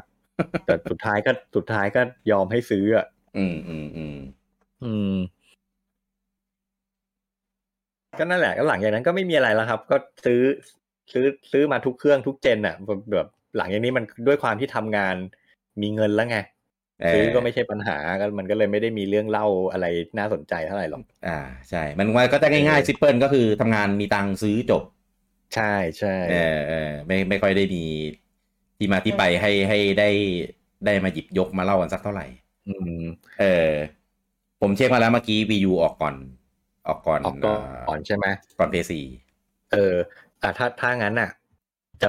เล่าย้อนไปที่ VU นิดนึง อ่าอ่า VU เป็นเครื่องเกมที่แพงที่สุดที่ผมซื้อเลยในชีวิต อ๋อไม่ใช่สิ ที่แพงสุดคือ Xbox เลย Xbox Series ก่อนเหรอ อันมันตอนนั้น เออเออ อ่าอ่าอ่าแพงสุดนะตอนนั้น ณตอนนั้นน่ะ VU เนี่ยคือ แพงสุดในชีวิตเลยซื้อมาประมาณหมื่น เท่าไหร่วะ ช่วงนั้นมันตอนนั้นมันประมาณหมื่นห้าหรือหมื่นเจ็ดเลยประมาณเนี้ย Day วันปะ ไม่ถึงก็ day one แต่ก็ซื้อช่วงที่มันออกมาใหม่ๆอ่ะ ก็ถ้าสีขาวอ่ะ อยู่ประมาณหมื่นเจ็ด ผมซื้อสีดำอ่ะ สีดำเกือบสองหมื่นครับ อืมนั่นน่ะแบบโหแม่งแพงมาก อืม แพงมาก แต่ว่านั่นแหละ คือถึงแม้จะทำงานแล้วแต่ซื้อของราคาขนาดนี้ก็ หนักอยู่นะ อืม เออแต่แต่ว่าณตอนนั้นหน้ามืด ตอนนั้นอารมณ์แบบแฟนบอย ตอนนั้นเป็นแฟนบอยจริงๆนะ เออ จริง ถึงแม้ ๆ จะมีเครื่องโซนี่อยู่ด้วยอ่ะแต่ในใจอ่ะแม่งเป็นแฟนบอยนิน เออเออเออ เออเพราะฉะนั้นแบบเปย์ยินดีเปย์ เออ อืม จริง ผมก็ซื้อได้วันก็เนี้ยนะลูกเพจน่าจะรู้กันดีว่า ตอนแรกอะซื้อสีขาวก่อน อ่า เออเพราะว่ามันหาสีดำไม่ได้อะซื้อสีขาวมาก่อน เพื่อจะได้แบบมารีวงรีวิวอะไรอย่างนี้ ครับ อยู่ได้ไม่ถึงอาทิตย์มั้ง เปลี่ยนเป็นสีดำเออเปลี่ยนเป็นสี มัน ดำ เปื้อนไง เออมันเลอะเออมัน เปื้อน มัน เออตอนนั้นโดนแซวเละเลยแบบโอ้โหเครื่องพี่นี่ เออเปื้อนง่ายเนาะเออเปลี่ยนเปลี่ยนสีง่ายเนาะเอ เอ อ อ เพราะว่าเพราะว่าสีดำอ่ะมันได้ของได้ของอะไรเงี้ย เยอะกว่าคุ้มกว่า ใช่เมน เออ ในเครื่องก็เยอะกว่า อ่าใช่มีมีโปรไอ้ดิจิตอลด้วย อืม อ่าที่ซื้อๆแล้วมันก็เหมือนแบบสะสมแต้มเพื่อเอาไปแลกเกมฟรีได้อะไรอย่างเงี้ย อ่าอ่า เออเออเออแล้วก็มี รู้สึกรู้สึกมันแถมเกมมั้ง แถมไอเนี่ยซูเปอร์นีนโดแลนอ่ะ ใช่ใช่อ๋อ เออ เครื่องขาว เออ ไม่ได้เครื่องขาวไม่มีเหรอ ไม่มีครับ อ๋อ ไม่แถมแม้กระทั่งที่ตั้ง เออ ขาตั้งเครื่องก็ไม่มีให้ ขาตั้งเครื่องไม่มี ขาตั้ง u p a d ไม่มี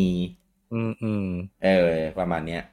เออนั่นแหละมันเลยมันเลยทำให้ผมตัดสินใจง่ายไงว่าแบบซื้อเครื่องดำไปเลยจบจบ ใช่ ๆอืม เออ น่าจะเป็นครั้งแรกๆเลยมั้งที่ปู่ออกออกเครื่องแบบมีแพ็กเกจแบบให้เลือกอะไรอย่างเงี้ย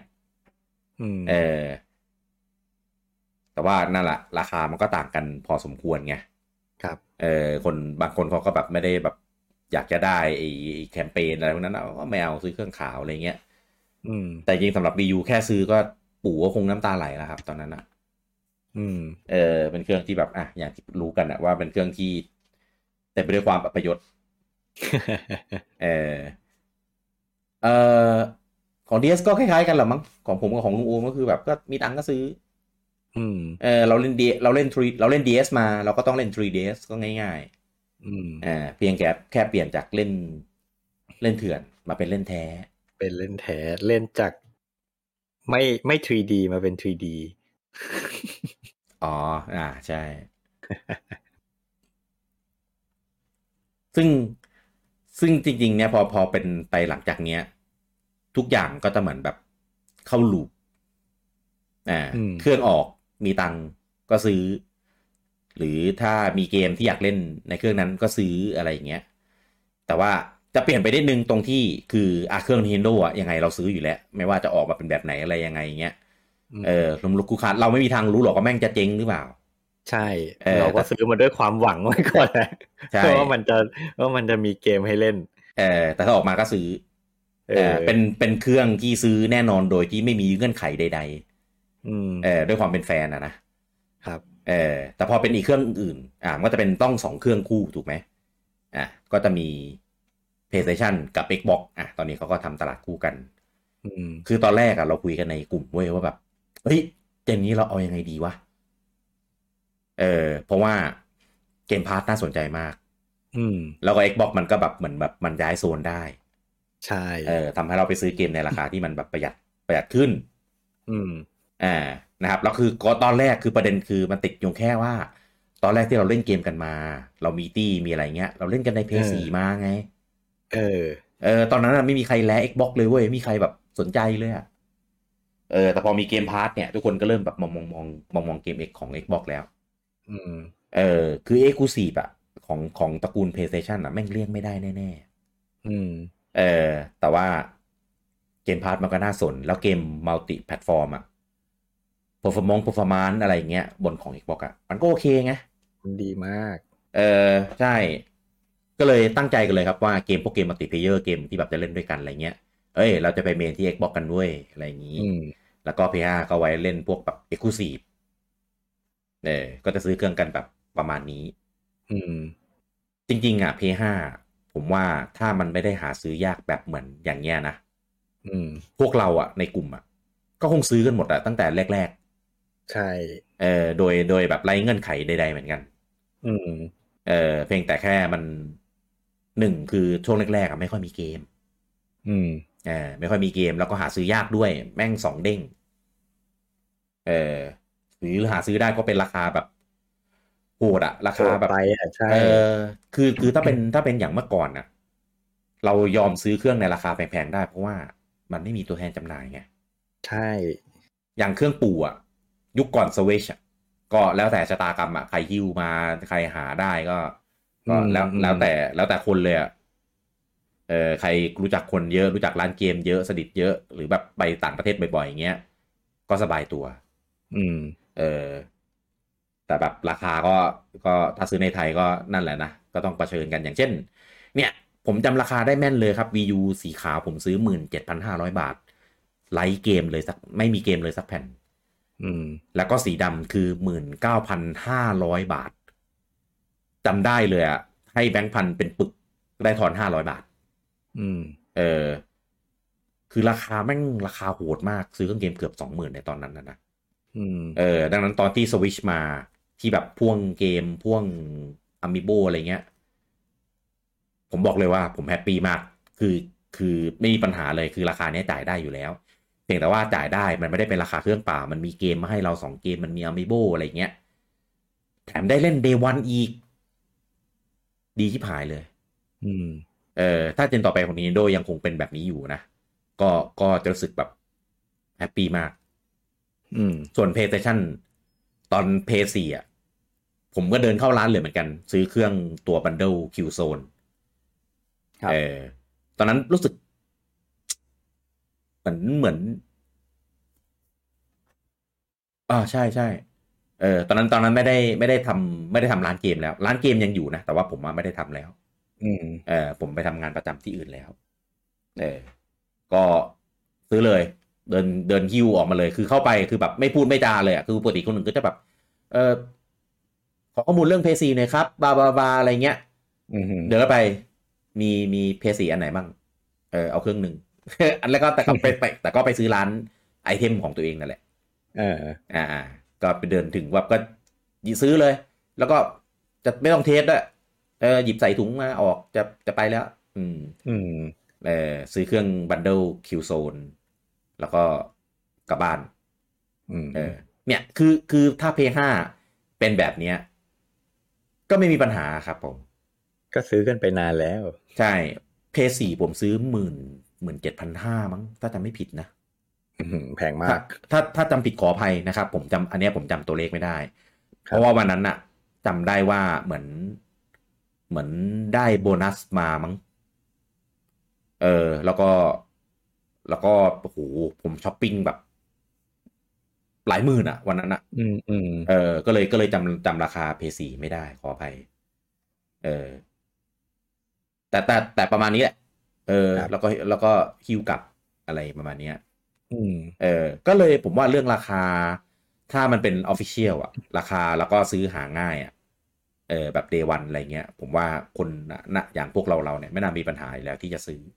อืม เออ ตอนเนี้ยของ PlayStation ก็คือเคยมั่นใจตอน PS4 ไงว่าเอ้ยเดี๋ยว PS5 แม่งก็คงเหมือนกันแหละ เพราะเรามีตัวแทนจำหน่าย ใช่ เออพอไปงี้ปุ๊บก็แบบอ้าวทำไงดีล่ะกู อืม เออ เลยโดน Xbox ตัดหน้าเนี่ย ใช่ ก็จริงเพราะว่าอ่ะตอนเนี้ยเทียบกันผมมีสองเครื่องตั้งอยู่ด้วยกันเนี่ย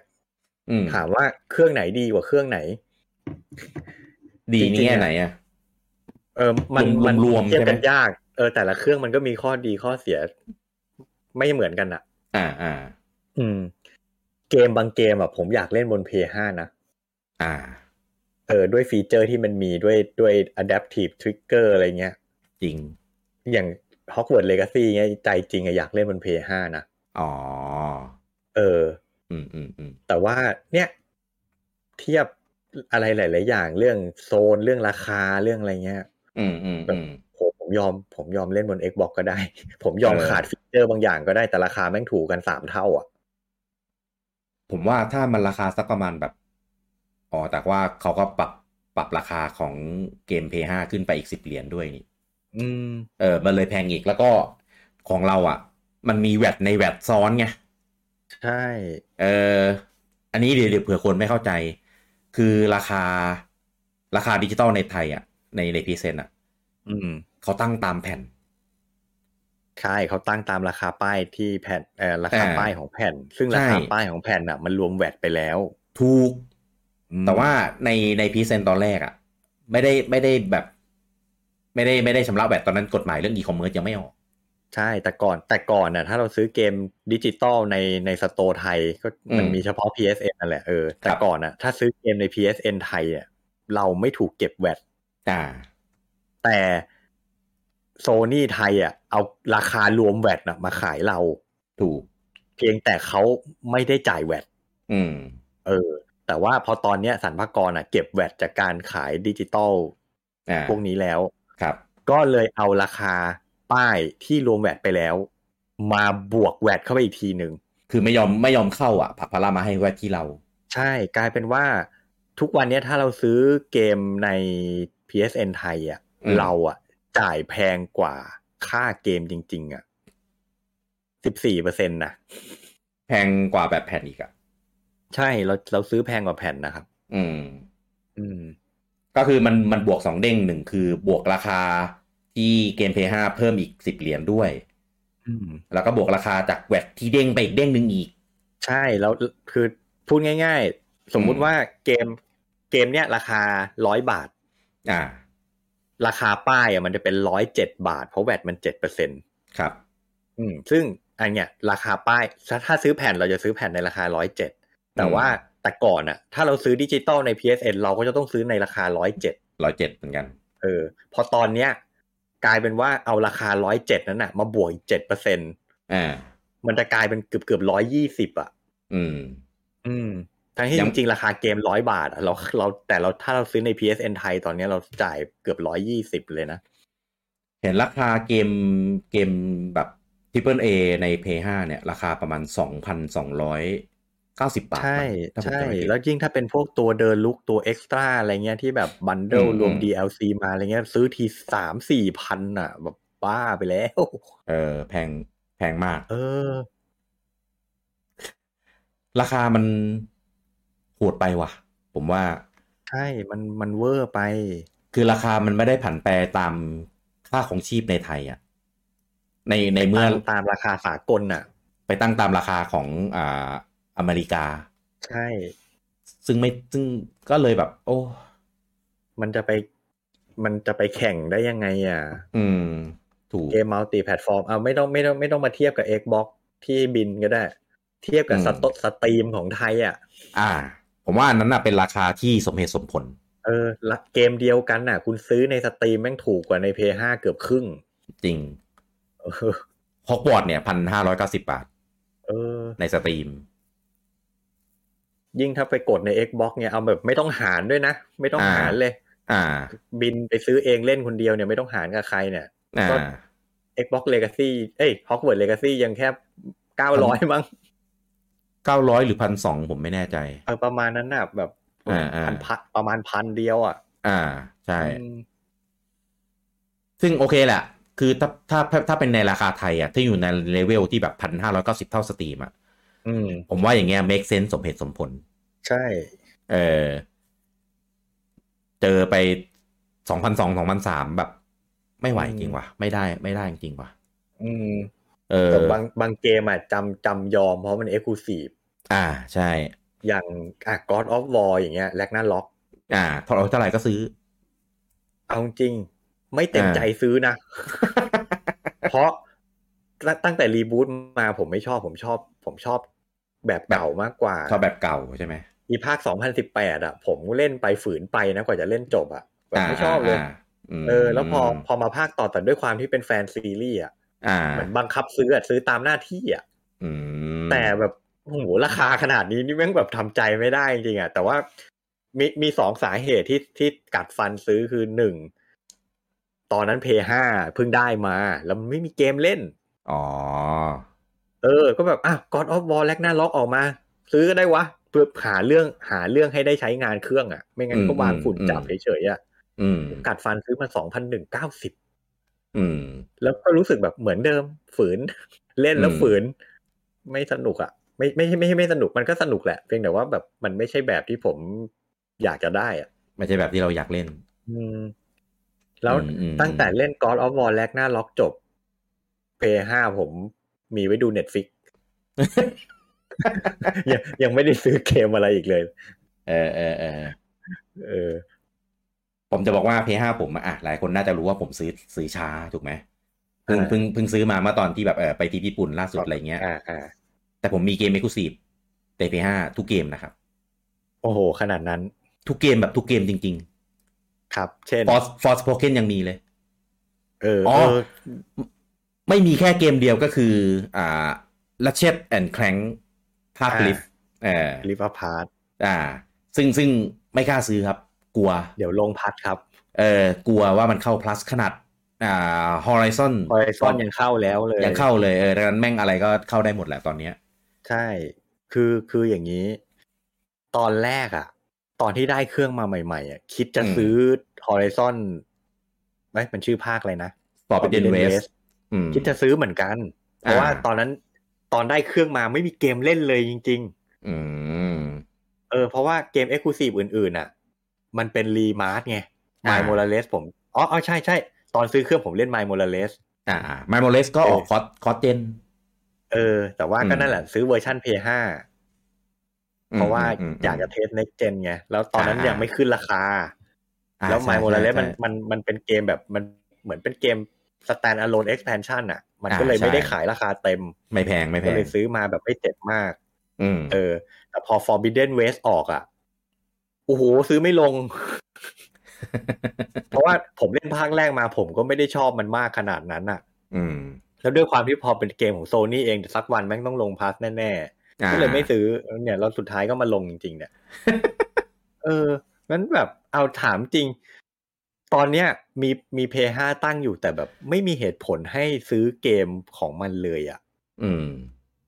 ถ้าเป็นเกมมัลติแพลตฟอร์มซื้อเครื่องอื่นก็ถูกกว่า อืม ซื้อ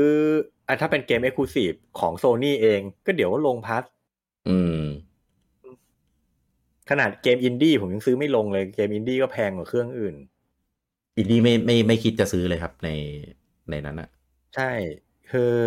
แล้วแบบเหมือนมันก็วนกลับเข้าเรื่องเนี้ย คนก็บ่นแต่ว่าเกมปู่แพงเกมปู่แพง อืม เกมใน e-shop แพง เทียบกันสิ อืม คุณคุณเทียบเปิดเทียบกันเลยเอาเกม ไม่ต้องไปเทียบเกม Triple A Multi Platform ด้วยคุอ่าณ เทียบเกมอินดี้เลยอ่ะ อ่า เออ ใช่ เกมอินดี้เกมเดียวกันน่ะ ตอนนี้ใน p 5เนี่ยขายแพงกว่าในสวิตเกือบเท่าตัวนะ แพงมาก เออ ใครไปซื้อเล่น ก็เลยพอ พอมี PS พัดตัวดีลักอะ อืม ผมรูปปากเลยเอาละสบายตัวละ เออ เออ ผมจ่ายนะ ผมจ่ายตั้งแต่แรก ๆ เลยโดยที่คนแบบยังไม่ทันมั่นใจอะว่า อืมอืม แม่งจะดีไม่ดีอะไม่รู้จ่าย เพราะว่า PS Plus อะผมไม่เคยหยุดต่อเลยครับ ตั้งแต่เคยตั้งแต่ใช้มา อืม เออ ทุกวันนี้ก็คือยังต่ออยู่ตลอดแล้วก็ต่อเป็นเทียร์สูงสุดด้วย อืม ถึงแม้ไอเกมคลาสสิกที่มาให้เล่นก็จะเป็นแบบ มามาแบบมาบ้างตามหน้าที่ไม่ได้แบบ เต็มใจมา อืมอืม เออ เพราะว่าไปส่องของ US คือแบบโหเยอะโคตรโคตร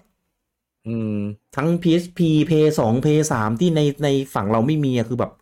แม่งโคตรเยอะ แต่แพงมาก ซึ่งซึ่งเอาจริง ๆนะถ้ามันเล่นได้อะมันมีมันมีไอ้นี่ไงที่ต้องเป็นสตรีมอะที่เป็นคลาวอะ ใช่มันเป็นคลาว เออถ้าไม่ได้ถ้าไม่ได้เป็นคลาวแล้วเล่นตรงแบบมีเหมือนกันอะแล้วราคาเดียวกันอะผมก็ยินดีที่จะจ่ายนะ ใช่ใช่ แต่แบบพอเทียบเทียบกันแล้ว มันนั่นแหละจ่ายถ้าถ้า PS PS Plus ของ US อ่ะ อืม อ่า ถ้าจ่ายแบบแพ็กเกจสูงสุด สี่พันกว่าบาทอะ สี่พันกว่าบาทอะแต่ว่าเรา อืม เราไม่ได้อยู่อเมริกาเราใช้ไม่ได้ตั้งเราเล่นไม่ได้ตั้งหลายฟีเจอร์อะ ก็คือ ซึ่ง พว ไม่ กค คุ้ม ลาว ไม่ อะ คุ้มที่จะจ่ายเลย พวกคลาวอะไม่ได้เลย ใช่ อืมเกมเพย์สามอะว่าง่าย ถูกก็เลยแบบ อืม ๆไม่จ่าย ไม่จ่าย อืม มันพอมาดูของไทย ราคารับได้แต่แต่สิ่งที่ได้ก็รู้สึกแบบ หวงหวงๆอะ ไม่ใช่สิ่งที่เราอยากจะได้อ่ะ เออ อยากได้แบบ US อะ จริง เออ ก็เขาบอกแล้วว่าคลาวเนี่ยจะมีแค่แบบของ US อย่างเดียว อืม ส่วนของฝั่งเราก็จะแบบมีเลือกเลือกเกมมาลงบ้างนิดหน่อย ฮะ เออ แต่ว่า มีมีมีวันก่อน เปิด P5 มาเล่นไอ้ Legend of Dragoon อ่า ก็รู้สึกตัวเองก็แบบ นี่กูซื้อ P5 มาเล่นอย่างนี้จริงๆเหรอวะ ใช่ไง มันแบบเพื่ออะไร เออ ซื้อ P ผม ผมอะผมอะช่างใจนิดเนี่ย ไอ plus ผมหมดมาตั้งแต่ตั้งแต่ปีใหม่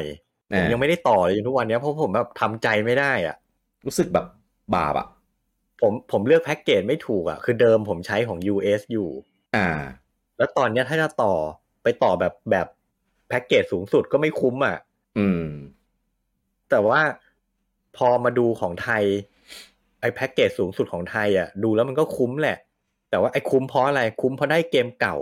อืม แล้วผมก็คิดอย่างเงี้ยกูซื้อ PS5 มานั่งเล่น FS เข e แล้วไง อืม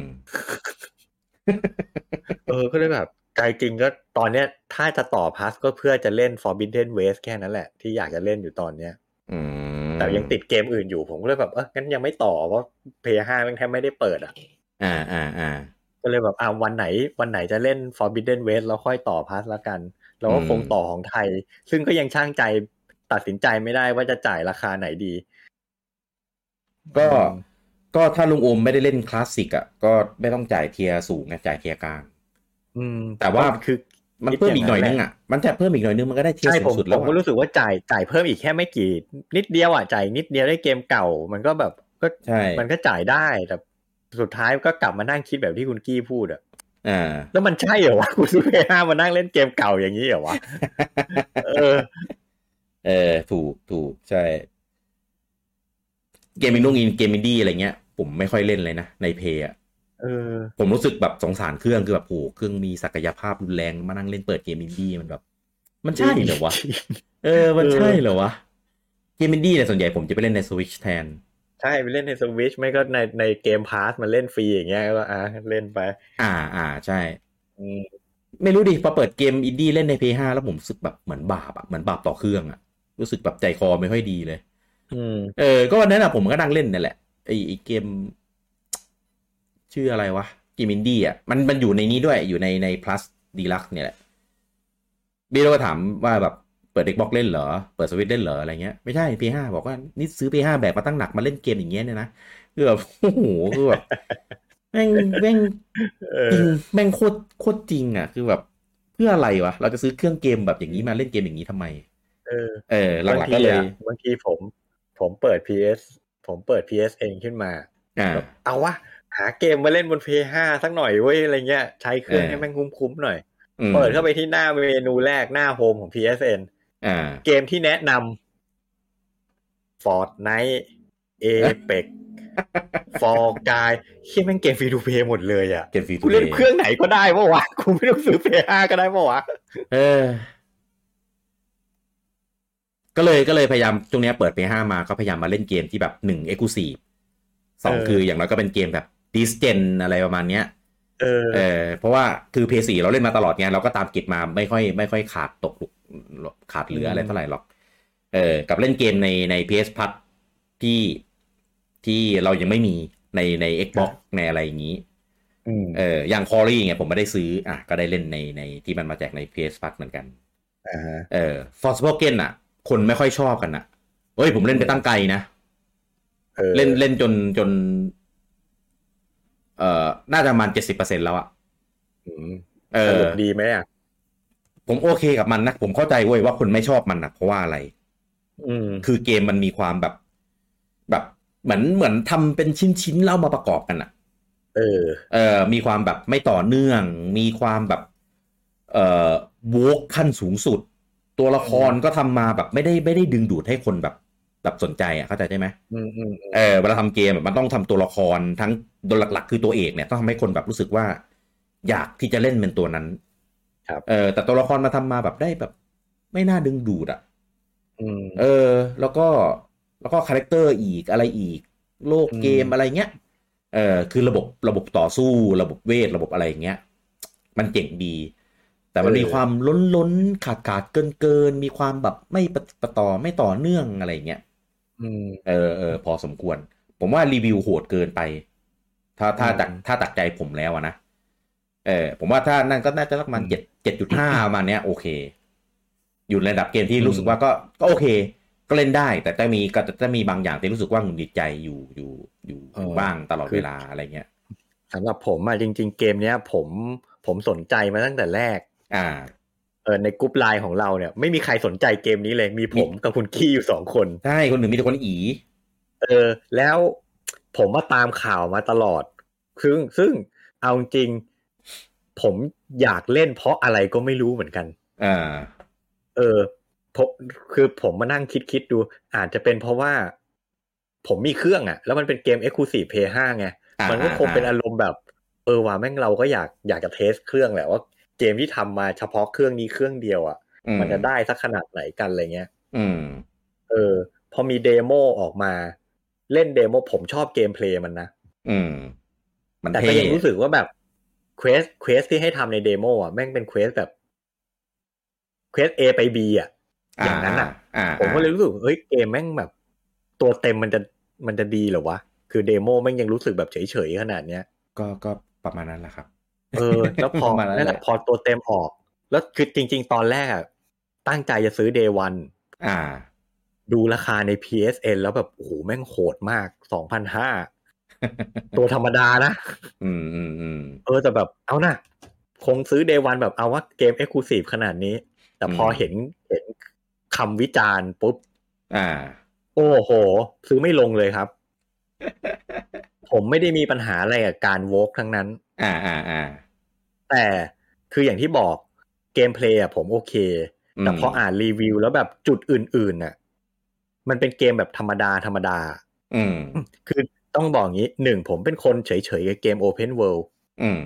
อ๋อ ไม่เล่นได้เล่นได้แต่ไม่ได้ชอบมาก อืมอืมอืม เอออย่างเกม Open World ที่ผมชอบอะอย่างเช่น Spider-Man อืม ผมเล่นเพราะว่าอ่ะผมเป็นแฟน Spider-Man แหละ อ่า แล้วก็ด้วยเกมโพงเกมเพลย์มันมันมันมีความรู้สึกว่าเราอินกับมันไง ก็เล อื ย ม เล่นได้ แต่อย่างให้ไปเล่น Infamous อย่างเงี้ย อ๋ อ Infamous ผมไม่เล่นนะเพราะผมไม่ได้อินอะไรกับมันอะ อ่าอ่าเข้าใจ เออคือผมไม่ได้เป็นแฟนเกมแนว Open World อย่างนี้เท่าไหร่อ่ะ อืมอืมอืม เอออ่ะแบทแมนเนี่ยเล่นได้เพราะเป็นแฟนแบทแมน อ่า เพราะมันเป็นตัวละครมันเป็นโลกที่เราแบบ ใช่มัน เรา เป็น ช ตัว อบ มันเป็นตัวละครที่เรารู้จักอยู่อย่างเงี้ย อืมอืมอืมอืม เอาอย่าง Force Force Spoken เนี่ยมันมันจะกรณีเดียวกับ Infamous เลย คือแบบ อืม มันเป็นโลกใหม่อะเราไม่ได้อินกับมันอะแล้วมันก็เป็นเกมแนวที่เราก็ไม่ได้ไม่ได้เลิฟมากอะ อ่าอ่า เออเพราะฉะนั้นแบบเฮ้ยถ้ามันไม่ดีก็ไม่เล่นนะ อืม เออแล้วพอมาอ่านรีวิวเออเนื้อเรื่องจืดจืดๆบทจืดบทไม่ดี เล่าเรื่องไม่ดี ผมแบบ อืม อ้าวยังก็ไม่เล่นเด็ ด แพงด้วย จริง เออก็เลยแบบอ่ะปล่อยไว้ก่อนปล่อยไว้ก่อน รอลดราคาหรือวันดีคืนดีเข้าพลัสค่อยว่ากัน เกมมีข้อดีก็คือเรื่องระบบคอมแบทนั่นแหละมันเท่ ใช่ใช่ผมว่ามันระบบต่อสู้มันมันเจ๋งดีนะ อ่าใช่ เจ๋งดี มันมีความเป็นไฟนอลแฟนตาซีอ่ะ เออก็ก็ใช่เออความเท่ เออ ความอลังอะไรของ เว มันอะไรทเวิ เงี้ ร์ด ย อะไรของมัน เ อย่างเงี้ย ใช่ใช่ใช่ใช่มีความเท่แล้วก็การปากัวก็สนุกดีครับ ครับ อ่า วิ่งสนุกปีนป่ายโหนอะไรเงี้ยเออมันมันมันมากยิ่งพอปลด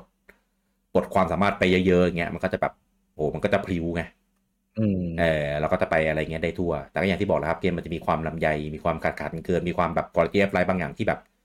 ทำไมมึงทำมาแบบนี้วะอะไรประมาณเนี้ย อืมอืม เออ แต่ก็ถ้ามีเกมอื่นก็ข้ามไปเกมอื่นก็ดีกว่า ครับ เออ ผมคือผมตั้งปณิธานอยู่แล้วไงว่าว่าอยากจะเล่นอะไรเงี้ย เออแต่ก็เหมือนแบบไม่เข็ดอ่ะ ก็มันเป็นหนึ่งคือเอนจินเดียวกันกับ Final อืม 15สองทีมทำก็ทีมทำเดียวกันเลยครับ ถึงหัวจะไม่ใช่ก็เถอะ อืม เล่นแล้วมันจะมีความตังหงิดตังหงิดว่าแบบ เหมือนมีแฟนนอตสิบห้ามาหลอนหลอนๆอยู่ตลอดเวลา อืม เออเออฟิลฟิลมันจะแบบประมาณนั้นอะเออเรื่องวกเรื่องอะไรผมก็ไม่ได้มีปัญหาหรอกแค่แค่บอกเฉยๆว่าตัวละครเกมที่เขาทำมันก็จะมีความแบบเอออย่างนี้นะอะไรเงี้ยเออแต่ตัวละครคาแรคเตอร์ความน่าลำใยมันน่าลำใยจริงอะเออคือทำไมต้องทำตัวละครให้แบบขนาดนี้ด้วยวะเอออาจอาจจะพูดพูดไม่ค่อยได้สปอย คือคือใช้คำหยาบพร่ำเพรื่อว่าง่ายๆใช้คำหยาบพร่ำเพรื่อ พูดจาเยอะๆ อารมณ์ฟีลแบบอีโมแบบ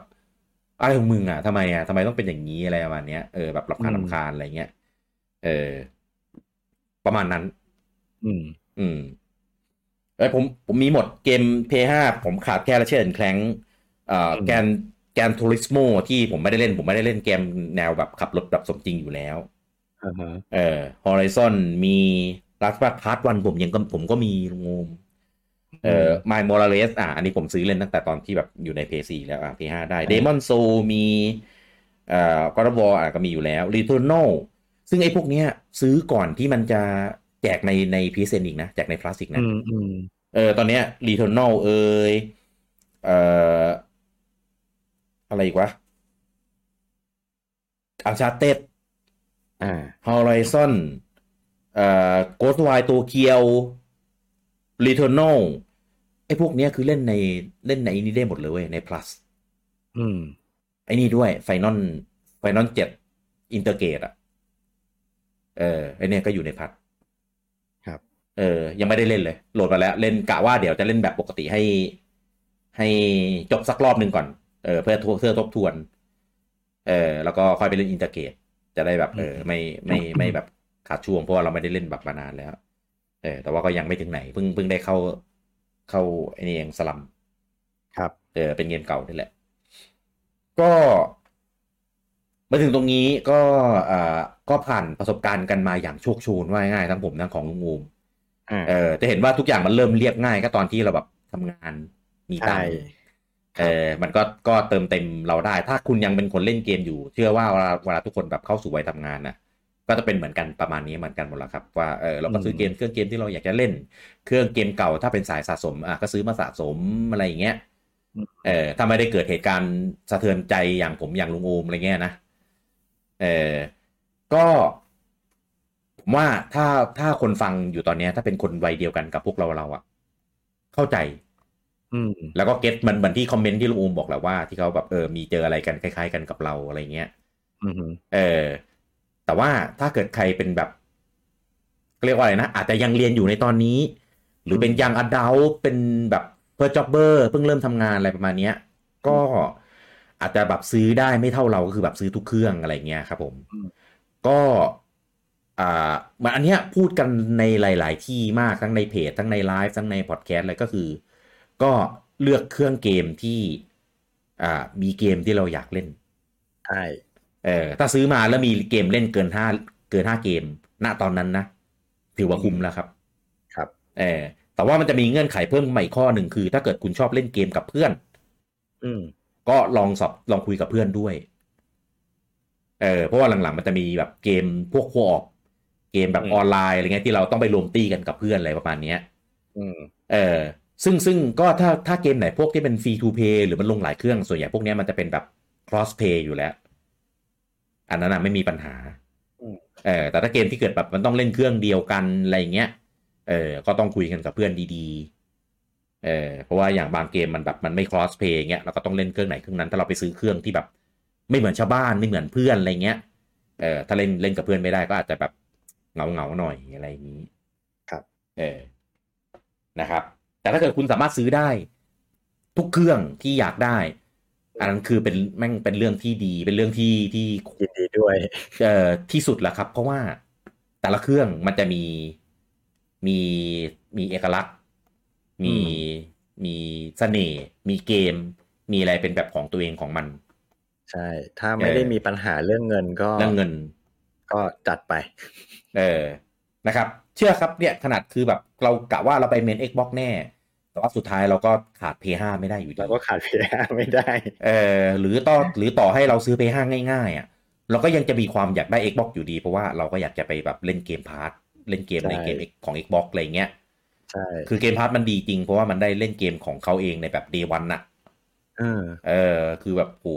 คุ้มค่ามาก อืม มันเป็นยุค มันเป็นยุคที่คอนเทนต์เยอะ อืม แต่ว่ามันกระจายไปอยู่หลาย ๆ แพลตฟอร์มไง เออ แต่ว่าปัจจุบันการเข้าถึงหลาย ๆ แพลตฟอร์มพร้อมกันมันง่ายขึ้นกว่าแต่ก่อนเยอะ อ่า อืมเพราะฉะนั้นแบบวางแผนดี อืม ๆ บริหารจัดสรรเงินกันดีๆ คุณเข้าถึงได้ทุก อืม คอนเทนต์ ใช่ อืม อืม อย่างที่จริง ๆ เราเคยพูดไปหลายทีแล้ว ถ้าถ้าคุณคิดอยากจะมีทุกเครื่องนะ อืม รุ่นปัจจุบันเนี่ยอ่าให้ซื้อแนะนำอีกรอบก็ได้ อืม ให้ให้ซื้อ Xbox ก่อนครับ อ่า ถ้าอยากจะมีหลาย ๆ เครื่องนะ ให้ซื้อ Xbox ก่อน ยอม ครับ กัดฟันซื้อ Xbox แพงหน่อย ม สองหมื่นต้น ๆ แล้วสมัครเกมพาส อืม แล้วคุณเล่นเกมพาสไปเลยสักปีหนึ่งสอง อืม ปี แล้วทุกครั้งที่คุณเล่นเกมในเกมพาสอะคุณหยอดกระปุกไปเลยเว้ย อืม เอาค่าเกมหยอดกระปุก ปีหนึ่งคุณซื้อ P5 ได้คุณเชื่อผม อ่าใช่ อืม แล้วเวลาเล่นเพย์ห้าก็เนี่ยอาจจะทำแบบเหมือนพวกเราก็ได้ก็คือเล่นพวกที่มันเอกลูซีฟ ที่มันเอ็กซ์คลูซีฟจริงๆใช่มัลติแพลตฟอร์มไปเล่นใน Xbox เอา ใช่ เพราะว่าก็ต้องยอมรับนะครับว่าราคาเกมใน Xbox มันมันโอเคกว่า อืม เออนู่นนี่นั่น ยิ่งถ้าเกิดแบบบางหลาย ๆ เกมนะ ถ้าเกิดคุณเป็นสมาชิกเกมพาร์ตอ่ะ มันก็จะแบบได้ลดราคาไปอีกอะไรอย่างเงี้ย ใช่ใช่ เออ อ่ะ มานะครับ ก็จบแล้วนะครับกับการอ่าตำนานเอ่อการเข้าวงการของเราสองคนนะครับ ก็บรรบรรจบถึงยุคปัจจุบันเจนปัจจุบันพอดีเออนะครับ ก็ค่อนข้างโชคโชนเออช่วงช่วงหลังๆอ่ะของผมอ่ะที่เล่าเร็วๆอย่างเช่นพวก DS พวก 3DS อะไรเงี้ย อืม ที่ที่เล่าเร็วเพราะว่ามันไม่ค่อยมีอะไรอะครับ อืม เออไม่ค่อยมีอะไรอะทำงานทำงานร้านเกมด้วยอะก็คือแบบยิ่ง รู้อะว่า มันหยิบจับอยู่กับมือตลอดอะต่อให้ไม่ได้ซื้อก็ อ่าฮะ ได้อะไรไปนะแต่มันก็ไม่ได้แบบไม่ได้มีพอยต์อะไรที่แบบจะเอามาเล่าไงเออก็เลยเล่ารวบรวบไปแล้วก็มามาแบบพูดถึงในเจนปัจจุบันประมาณนี้นะครับอ่ะโอเค ก็จบกันสักทีกับไทโลจีของตอนย้อนวัยก่อนเข้าวงการนะครับผมก็ อ่าสนุกมากนะครับ เหมือนได้ได้ได้เอ่อหยิบย้อนเวลาไปสู่ยุค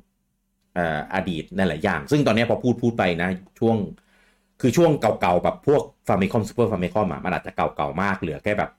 เขายังจำดีๆ บางอย่างแค่นั้นแหละ อืม เออแต่พอมายุคช่วงมหาลัยอะมันจะเริ่มมีความแบบ มันยังผ่านไปไม่นานมากไง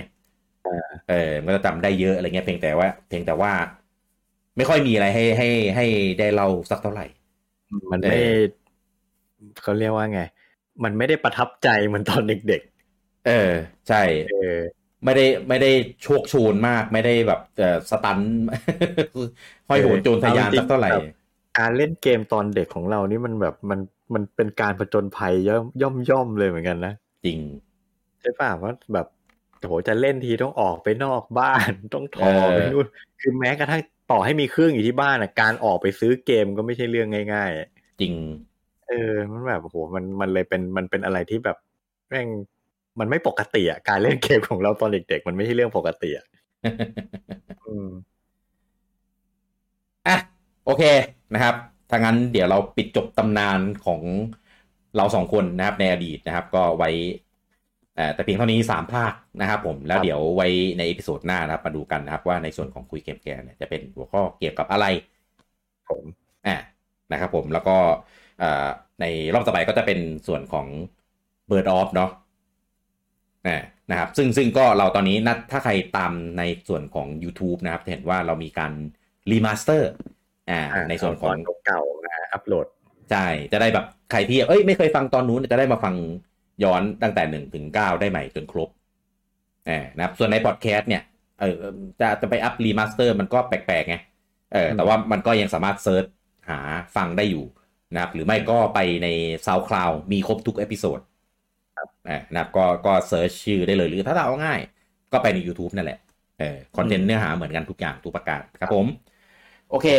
เราไว้เจอกันใหม่ได้ในเอพิโซดหน้านะครับผมสำหรับวันนี้ผมลูกกี้แล้วก็ลุงโอมต้องขอลาทุกท่านไปก่อนครับ สวัสดีครับ สวัสดีครับ